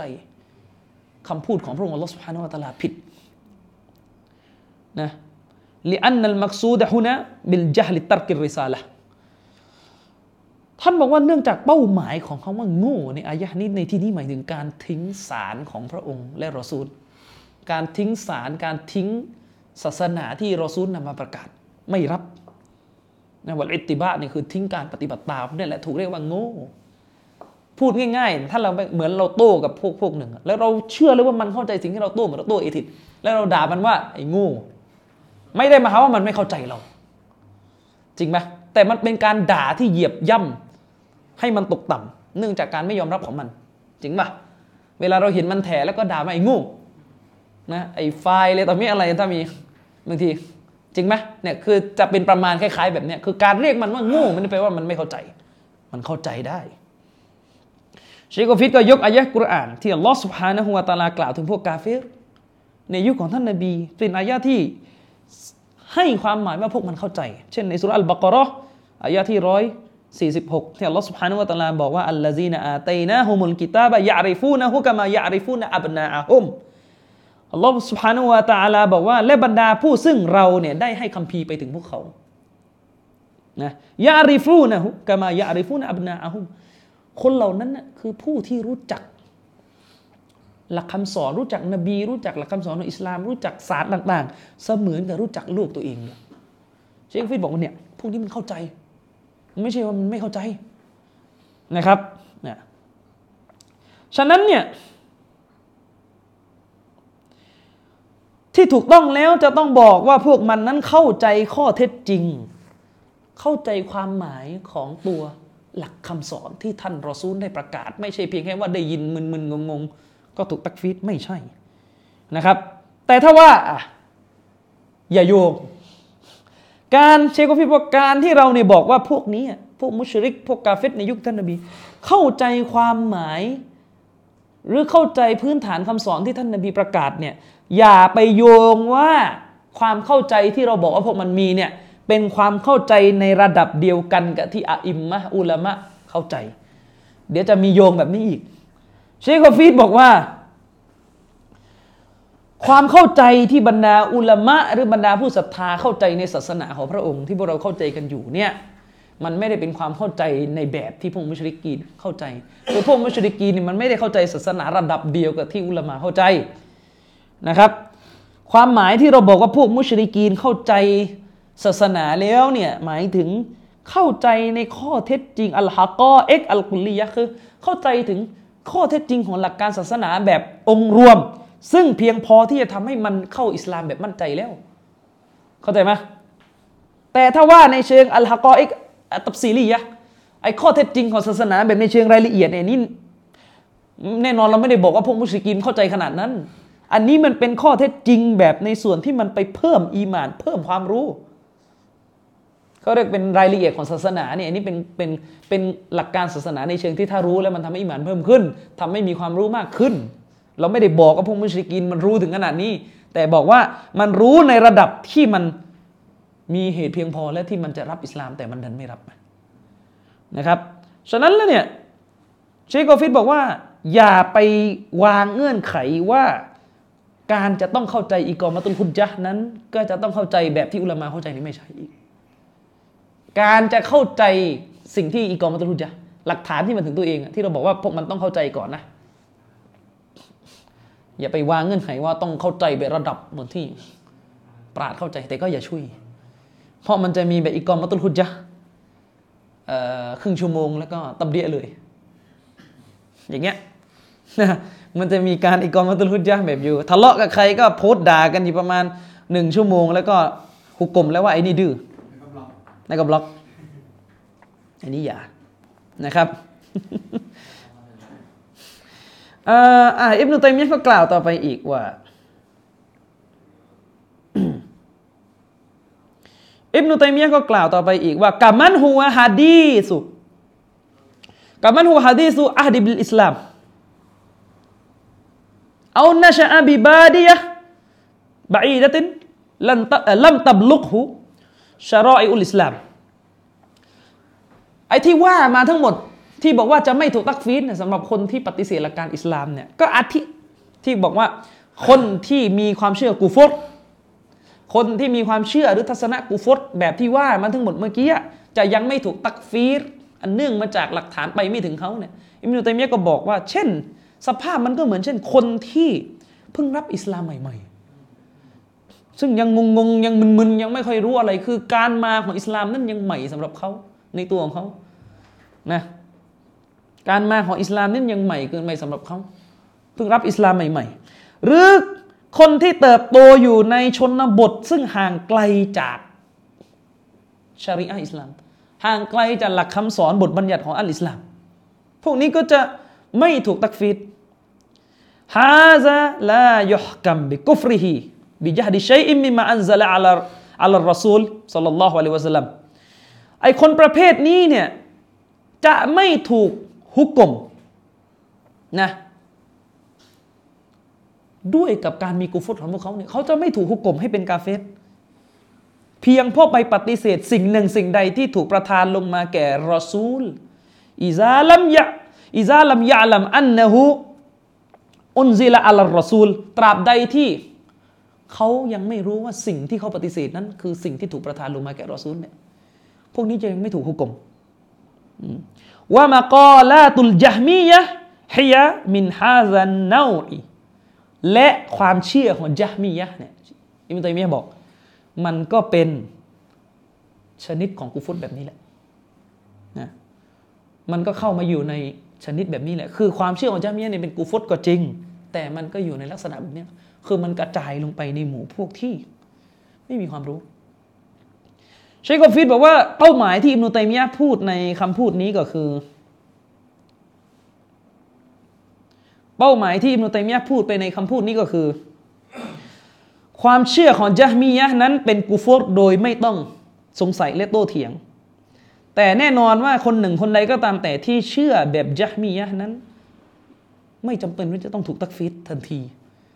ตราบใดที่พวกเขายังบริสุทธิ์ใจและขาดความรู้จนกว่าเราจะเห็นถึงการดื้อดึงของพวกเขาภายหลังจากการอิกอมะตุลฮุจญะห์การได้เอาหลักฐานมาประจักษ์ให้แก่เขาแล้วเชคกอฟีดบอกว่าเนี่ยไอ้กฎตัวนี้ก็จะต้องใช้กับกลุ่มอื่นๆที่ไม่ใช่ญะฮมียะห์ด้วยเช่นเดียวกันอ่ะอีกนิดแล้วกันเหลืออีกนิดละนะครับอิบนุตัยมียะห์ก็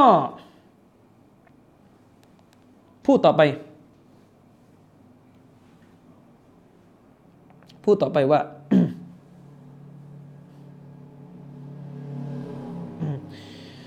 فإنها جهد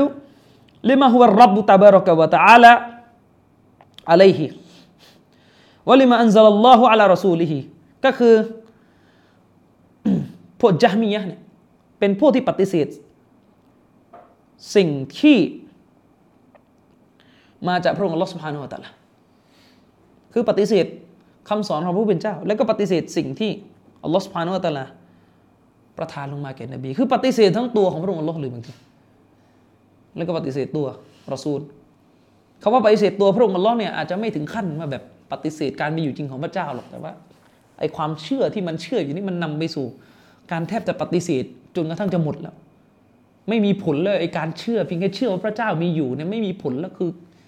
เป็นกาเฟรแล้วอะอะไรอย่างเงี้ยซึ่งเชคกอฟีดบอกว่าแน่นอนการที่ปฏิเสธสิฟัตของอัลเลาะห์ซุบฮานะฮูวะตะอาลาและก็ปฏิเสธความสมบูรณ์ของอัลเลาะห์ซุบฮานะฮูวะตะอาลาเนี่ยมันเป็นสิ่งที่ร้ายแรงมากแทบจะลาซิมบังคับโดยอัตโนมัติหรือว่าความเชื่อของญะฮ์มียะห์ที่ปฏิเสธคุณลักษณะของพระองค์อัลเลาะห์ซุบฮานะฮูวะตะอาลาเนี่ยปฏิเสธการมีอยู่จริงของพระเจ้าได้เลยนะเข้าใจมั้ยการบอกว่าพระเจ้าไม่มีแม้กระทั่งชีวิตนะเพราะพระเจ้ามีคุณลักษณะไม่ได้เนี่ยเท่ากับปฏิเสธการมีอยู่ของพระเจ้าไปเลยพวกญะฮ์มียะห์จึงถูกเรียกว่าเอทิสไงใช่ญะฮ์มียะห์จึงถูกเรียกว่าเอทิสเรียกมุลฮิดเพราะว่าโดยรูปการมันเป็นอย่างนั้นอืมฉะนั้นเอ่อเอทิสเนี่ยมีมีมีเพื่อนได้อีกคนนึงชื่อญะฮ์มีส่วนญะฮ์มีเนี่ยจะเป็นใครต้องไปถามคนเชียงใหม่ แน่นอนว่าความเชื่อของญะฮ์มียะห์นั้นมันร้ายแรงหนักหน่วงยิ่งไปกว่าการด่าซอฮาบะห์แต่ถ้าว่าแน่นอนไอ้เป้าหมายของการจะเอาเรื่องญะฮ์มียะห์มาปรับใช้กับใครเนี่ยมันแตกต่างกันไปตามสภาพการต่างๆอืมซึ่งมันก็เหมือนกันเชคกอฟีดบอกว่าไอ้การด่าซอฮาบะห์เองเราก็เคยอธิบายไปแล้วว่ามีหลายระดับด่าซอฮาบะห์ในเชิงเรื่องส่วนตัวก็โทษอย่างนึงด่าซอฮาบะห์ในเชิงที่ศาสนาก็อย่างนึงด่าซอฮาบะห์ที่มันบังคับเลยว่าต้องด่านบีไปด้วยด่าท่านหญิงไอชาว่าเป็นหญิงกาเฟร แล้วนบีนอนกาเฟรนะอูซุบิลลาฮิมินซาลิกเนี่ยมันก็กุฟรนึกออกมั้ยแต่ถ้าด่าบูบักแบบเรื่องส่วนตัวบูบักยักยอกทรัพย์นะอูซุบิลลาฮิมินซาลิกเนี่ยอันนี้ก็อาจจะไม่ถึงขั้นเป็นกุฟรอะไรเงี้ยมันก็ขึ้นอยู่กับสภาพของการด่าเป็นบิดอะห์แทนอะไรเงี้ยอืมนะครับเชคกอฟิสบอกว่า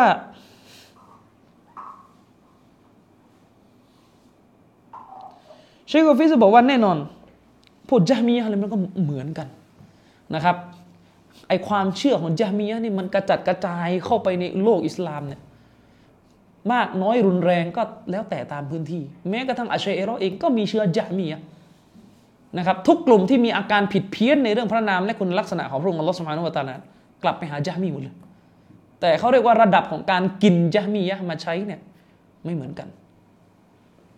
มันมันไม่มันมันแทบจะไม่มีแล้วตอนนี้พวกที่ถึงขนาดเชื่อแบบญะฮ์มียะห์ถึงขนาดว่าพระองค์อัลเลาะห์ไม่มีคุณลักษณะของการมีชีวิตไม่เคยเจอถ้าเชื่อขนาดนั้นกาฟิรเลยนะไม่ต้องเตือนแล้วไอ้แบบเนี้ยเชคกอฟิจะบอกไม่ต้องเตือนแล้วเพราะมันรู้กันว่าคนที่เชื่ออย่างนี้มีแต่มุนาฟิกถ้ายังจำกันได้ใช่ไหมถ้ายังจำกันได้หรือการเชื่อแบบกอดริยะห์สายสุดโต่งเลยที่บอกว่าอัลเลาะห์ซุบฮานะฮูวะตะอาลาไม่มีความรู้อนาคตซึ่งปัจจุบันนี่ไม่มีแล้วไม่เคยเจอนะไม่ไม่ไม่เคยเจอคนที่เชื่ออย่างนี้ถ้ามีก็คือมุนาฟิกเพราะมันเป็นเรื่องที่ขณะเอทิสยังรู้เลยว่าพระเจ้ามีอย่างนี้ไม่ได้ใช่ไหมเนี่ยมันเป็นความแยบยลไงแล้วฉะนั้นจะทำให้มันเท่ากันระหว่างกูฟรแบบอ่ากุรอานเป็นมัคลุกซึ่งมันโคตรซับซ้อนอะนะกูฟรแบบกุรอานเป็นมัคลุกหรือกูฟรแบบอะไรเดียไม่รู้นึกไม่ออกกูฟรแบบสมัยใหม่ที่มูมันมันดูซับซ้อนมากเนี่ยมันก็มันจะทำให้มันเท่ากับกูฟรของพวกกอฎริยะห์ที่บอกว่าอัลเลาะห์ตะอาลาไม่รู้ล่วงหน้าเนี่ยไม่ได้ความซับซ้อนของเรื่องมันไม่เท่ากันฉะนั้นสรุปเชคฟิดบอกสรุปเลยก็คือความเชื่อหนึ่งเป็นกูฟรได้แต่ในขณะเดียวกันนั้นไม่บังคับให้เจ้าของคำพูดเป็นกาเฟรนะครับแต่อย่างไรก็ตามแต่เราไม่ได้จะบอกว่าที่เราพูดกฎนี้ย้ำไปย้ำมานั้นเราจะห้ามตักฟีรทุกกรณีไม่ใช่อย่าไปเข้าใจเราผิดนะเชคกอฟีดบอกว่าอันเนื่องมาจากฟะฮุวะกอดยักฟุรอิมมะกอตอันวะอิมมะอิจติฮาดันอันเนื่องมาจากการจะตักฟีรใครเนี่ยบางทีมันก็ตักฟีรแบบชัดเลยถ้ายังจำกันได้นะตักฟีรแบบชัดไม่ต้องวิเคราะห์เยอะเช่นพวกบอกว่าอัลเลาะห์ตะอาลาไม่มีความรู้ล่วงหน้าอันนี้กาเฟรชัดไม่ต้องวิเคราะห์เยอะเพราะพวกที่พูดอย่างนี้ไม่มีพวกอื่นนอกจากพวกมุนาฟิกหรือแบบอิจติฮาดันพวกที่เราจะตักฟีดมันเนี่ยเราก็ต้องวินิจฉัยให้ดีเลยแล้วตักฟีดมันบนฐานที่วินิจฉัยซึ่งคนอื่นอาจจะไม่รับการตักฟีดของเราก็ได้เช่นพวกที่เชื่อว่ากุรอานเป็นมัคลุกและเราก็มั่นใจแล้วว่าไอ้ขัวเนี่ยเราว่าเคลียร์แล้วก็ตักฟีดซึ่งคนอื่นอาจจะไม่จำเป็นไม่จำเป็นซึ่งไอ้กฎเดียวกันนี้ใช้กับตับเดียด้วยครับตับเดียก็เป็นเรื่องการอิจติฮาดอย่าอย่าเขาเรียกซินซิละตุตับเดียซินซิละตุตับเดียเนี่ยตับเดียต่อทอดๆๆเนี่ยอันนี้ใช้ได้เหมือนกันในบางกรณีที่เราเห็นว่าไอ้ตัวนั้นมันดื้อด้วยไม่ใช่ว่าใช้สูตรว่าฉันตับเดียคนนี้เป็นกุตบีเองไม่ตับเดียใช่ไหมเองอยู่กับมันเนี่ยเองก็เป็นด้วยต่อโซ่ไปอย่างเงี้ยมันต้องดูมันต้องดูมันมันมันไม่มีแบบมันไม่ตรงไปข้างไหนอ่ะเช่นเราตับเดียคนคนนี้เป็นกุตบีแล้วเราก็มั่นใจว่ามั่นใจว่าอะไรไอ้คนที่มาป้องมันน่ะป้องบนฐานที่ไม่บริสุทธิ์ใจแล้วก็ตับเดียต่อก็ใช่ไงนี่แหละที่สลับบอกว่านั่งด้วยกันแล้วเป็นนกเป็นพวกเดียวกันบริบทแบบนี้ไม่ใช่ว่าใครนั่งกับใครแล้วก็จับกลอนนกไม่เกาะหลงฝูงมาสวมหมดเชคซอลและฮาลิเชคนั่งกับใครบ้างก็เนี่ยก็อยู่กันอย่างนี้นี่ขนาดว่าผมเนี่ยนะให้สลามให้สลามหัวหน้าไอ้ควานจะนกละจะเปลี่ยนสีละนี่ออกมาจากที่ละหมาดรองเท้าอยู่หน้าประตูรองเท้ากันทั้งทุกคนนั่นแหละอยู่หน้าประตูก็เดินเข้าไปสวมตรงนั้นนะเจอหน้ากันให้ยื่นเท้า ส่งกันเรื่องไงวะเออก็ต้องให้สลามดิเออ ให้สลามก็มารยาทก็คุยกันก็ถามไถ่กันเป็นไงบ้างเรียนยังไงก็จบก็จบนึกออกไหมอืมเออเนี่ยให้มันเป็นด้วยนะครับบางคนมาบอกว่าตกลงเรื่องตัวคนเนี่ยเห็นต่างได้เหรอใช่เห็นต่างได้เพิ่งรู้อ่ะนะเพิ่งรู้อ่ะเรื่องตัวคนเนี่ยเห็นต่างได้ที่บอกว่าเห็นต่างได้เนี่ยเห็นแบบไหนคือมันมีมุมที่เห็นไม่ได้แล้วก็มุมที่เห็นได้แต่มีคำพูดเชคอัลบานีชัดเจนการตับเดียเป็นปัญหาอิจติฮาดเหมือนกับการตักฟีดคนเป็นปัญหาอิจติฮาด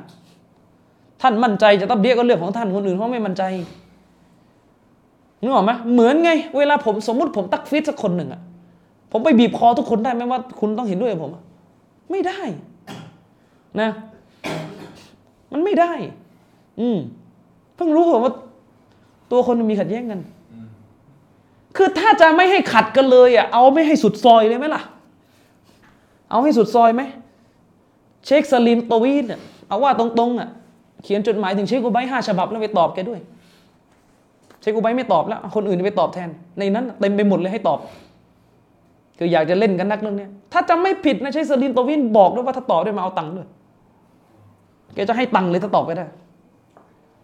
อืมเชคสลิมตวีดถามมาเช่นคุณตักเดียอิฮยาอุตุรอสว่าเป็นองค์กรมุบตะเดียและใครเข้าไปในองค์กรนี้มุบตะเดียแต่กีบาตหลายท่านเข้าไปสอนแล้วทำไมไม่ตับเดียกีบาตทำไมไม่ตับเดียเชคอับดุลรอซักแค่นี้ไงนี่ไงเอออืมเชคมุนนะจิดโดนโดนคำวิจารณ์ว่าเป็นกุตบีเทียบไปเชคฮามูดอุกละได้ไหมถ้าเอาไปเทียบเชคฮามูดอุกละเนี่ยปกป้องบินลาเดนที่ไปถล่มตึกเวิร์ลด์เทรดขนาดนั้นน่ะนอกจากเชคอุบัยในซาอุดิอาระเบียมีใครกล้าว่าเชคฮามุดบ้างเอามาให้ผมดูนะผมหาอยู่หลายวันแล้วเพราะอะไรเชคฮามุดอาจารย์เชคหัวซัน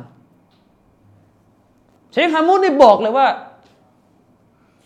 อัฟกานิสถานสมัยตาลิบันเป็นรัฐอิสลามยิ่งกว่าซาอุดิอาระเบียขนาดนั้นเชคอับดุลเราะห์มานบินจิบรีนพูดชัดเจนบินลาเดนไม่ใช่คอวาริดบินลาเดนตักฟีดผู้นำด้วยกับการอิจติฮาดจากภายนอกคือป้องหมดเลยก็เขาก็อยู่กันน่ะนึกออกไหมคีราบไหมล่ะคีราบครับคีราบชัดๆเลยครับเชคโรเบียก็ว่าเชคจิบรีนแรงมากเชควาซานก็ด่าคนที่ตับเดียเชคจิบรีนก็ก็มันก็อยู่กันอย่างนี้จริงๆแล้วท่านเป็นใครจะกระโดดเราเป็นผู้พิพากษาตัดสินเลยว่าเรื่องนี้ฟังข้าข้าอยู่เมืองไทยพวกท่านต้องฟังข้าเดี๋ยวข้าตัดสินเองว่าเรื่องที่เกิดที่นู่น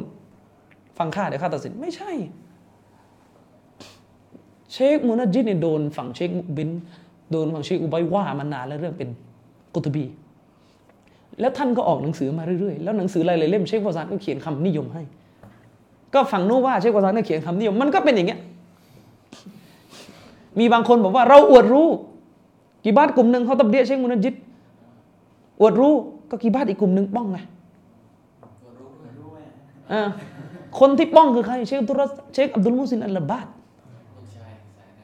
ใช่โพสต์หน้า Twitter เลยนะเออแล้วตกลงอวดรู้ไหมเอออ่ะบางคนบอกยัดมุฟัสซัดมุกัดดามุนอะลัตตะดีลเอาจริงๆมั้ยเนี่ยเอาจริงๆมั้ยยัดมุฟัสซัดมุกัดดามอะลัตตะดีลถ้าจะเอาจริงๆนะเชคมูฮัมหมัดมัดคอลีฮะวิซะฮุลลอฮ์พูดชัดเจนอิหม่ามนะวะวีไม่ใช่ซะลาฟีเอาสิอย่าไปเอาคนอื่นคนเนี่ยชัดที่สุดแล้วเงียบผมถามมาหลายคนแล้วท่านเนี่ยเชคฟาวซานบอกว่าใครตับเดียอิหม่ามนะบูบีคนนั้นแหละมุบตะเดียเรื่องนี้เอาฟาวซานไม่ได้ต้องเอาคนเนี้ยต้องเอาเชคมูฮัมหมัดมัดคอลีเพราะสายแข็งเลยเชคมุกบินตับเดียอบูฮานิฟะห์เป็นหนังสือเลยก็ตับเดียสิมุฟัสซัรมุฟัสซัรเลยเนี่ยขนาดผมเจอสายแข็งสุดๆแล้วเนี่ยถามถามเลยเชคท่านหนึ่งที่มาเมืองไทยถามเลยนี่เขาเป็นลูกศิษย์เชคอับดุลลอฮ์บุคอรีแล้วก็รู้กันว่าเขาแข็งขนาดไหนกันนี่เชคมุกบินนี่มุฟัสซัดเลยนะเรื่องอบูฮานิฟะห์เนี่ยแต่สมัยกีบาตคนอื่นไม่เอาตามแกก็ตอบมาสั้นๆว่าไม่มีใครว่าแบบนี้คนแรกนอกจากเชคมุกบิน ไม่ไม่ใช่ประเด็นประเด็นคือหลักฐานเนี่ยมุฟัสซัรไหมเห็นไหมพอตรงนี้ก็กดหายคือมันขึ้นอยู่กับอิจติฮาดทั้งสิ้นแหละว่าตรงไหนจะใช้สถานการณ์ไหนเข้าใจไหมเนี่ยเออเข้าใจไหมฝั่งฮาลาบีอ่ะท้ามันนานแล้วผมก็ยังหาไม่เจอนะถ้าใครมีก็ช่วยส่งมาหน่อยช่วยหาหน่อยที่เชคโรเบียบอกว่าซาฟัรฮาวาลีนี่มุบตะเดียผมอ่านหนังสือของเชคโรเบียเรื่องฮิวาร์มาเชคซาฟัรไม่เห็นบอกเลยว่าตะเดียชมด้วยซ้ำไปตอนแรกๆก็ชมบอกว่าท่านเชคนั้นเป็นคนที่มีบุญคุณไม่รู้มุวาซานาตไม่อย่างเงี้ยฝ่ายนุกจีถามอีกมุวาซานาตไม่อย่างเงี้ยก็ไม่ใช่ก็ไม่รู้อะก็แต่ว่าบอกว่ากรณีเนี้ยเชคโรเบียก็ไม่ได้ตับเดียเชคซาฟัดไม่รู้ยังไม่เจอแต่กลับกลายเป็นว่าเชคอัลบานีตับเดียไปนานแล้วเนี่ยปัญหาโต้แต่ไม่ตับเดียใช่เห็นไหมและโต้นี่ก็ยังมีชมด้วยนะในส่วนที่ดีอ่ะอันนั้นเชคสลีมอัตตวีนทำมาประมาณจดหมายห้าฉบับนะไปหมดเลยตั้งแต่ถึงเชคมูฮัมหมัดมัดคอลีถึงเชคอะไรอะคอลิดอะไรซุบซุบอะไรซุฟรีป่ะจำไม่ได้เลยชื่อเรียกยากอะไรเนี่ยประมาณนั้นแล้วก็เชคอุบัยเนี่ยให้ตอบก็ไม่ได้ตอบอืมก็นี่ไงกำลังจะบอกไอ้มาตรฐานแบบนี้มันมันขึ้นขึ้นลงลงมันมันใช้ไม่ได้อย่างเงี้ยมันใช้ไม่ได้คือมันก็แล้วแต่ดุลพินิจนะใครมั่นใจจะเป็นแบบไหนก็ก็ว่ากันไปนะแล้วแต่ดุลพินิจใครมั่นใจจะเป็นแบบไหนก็ก็ว่ากันไปเหมือนกับตอนที่ละจนะดาอิมะห์ขัดกับเชคฮาลาบีอ่ะเชคอุบัยป้องเชคฮาลาบีขัดไหมล่ะตอนที่ละจนะดาอิมะห์ขัดกับเชคฮาลาบีนี่เรื่องหนังสือมันฮัจญุสซะลาฟิสซอลิห์เนี่ยขัดกันเชคอุบัยกระโดดมาป้องฝั่งนี้ขัดกันไหมล่ะนะขัดก็ถ้าระดับตัวกีบาตยังขัดกันเลยนี่เราเป็นใครจะขัดกันไม่ได้มึงออกไหมคือที่บอกว่ายัดมุฟัสซัดต้องรับถูกแต่ประเด็นคือมุฟัสซัดในสายตาของแต่ละคนเนี่ยมันไม่เหมือนกันบางทีมันมีกอเดียด้วยมุฟัสซัดแบบทำให้ตกเลยไปไหม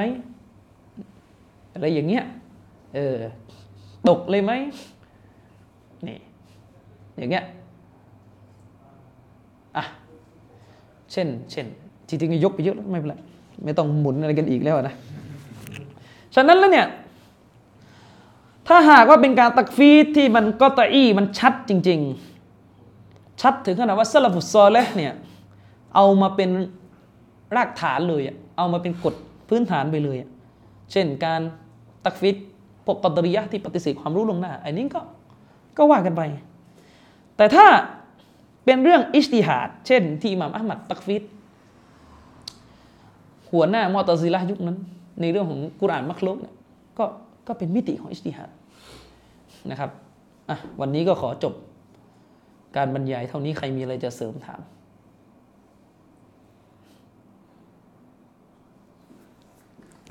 มีไหมอ่ะไม่มีถ้าไม่มีก็ขอจบ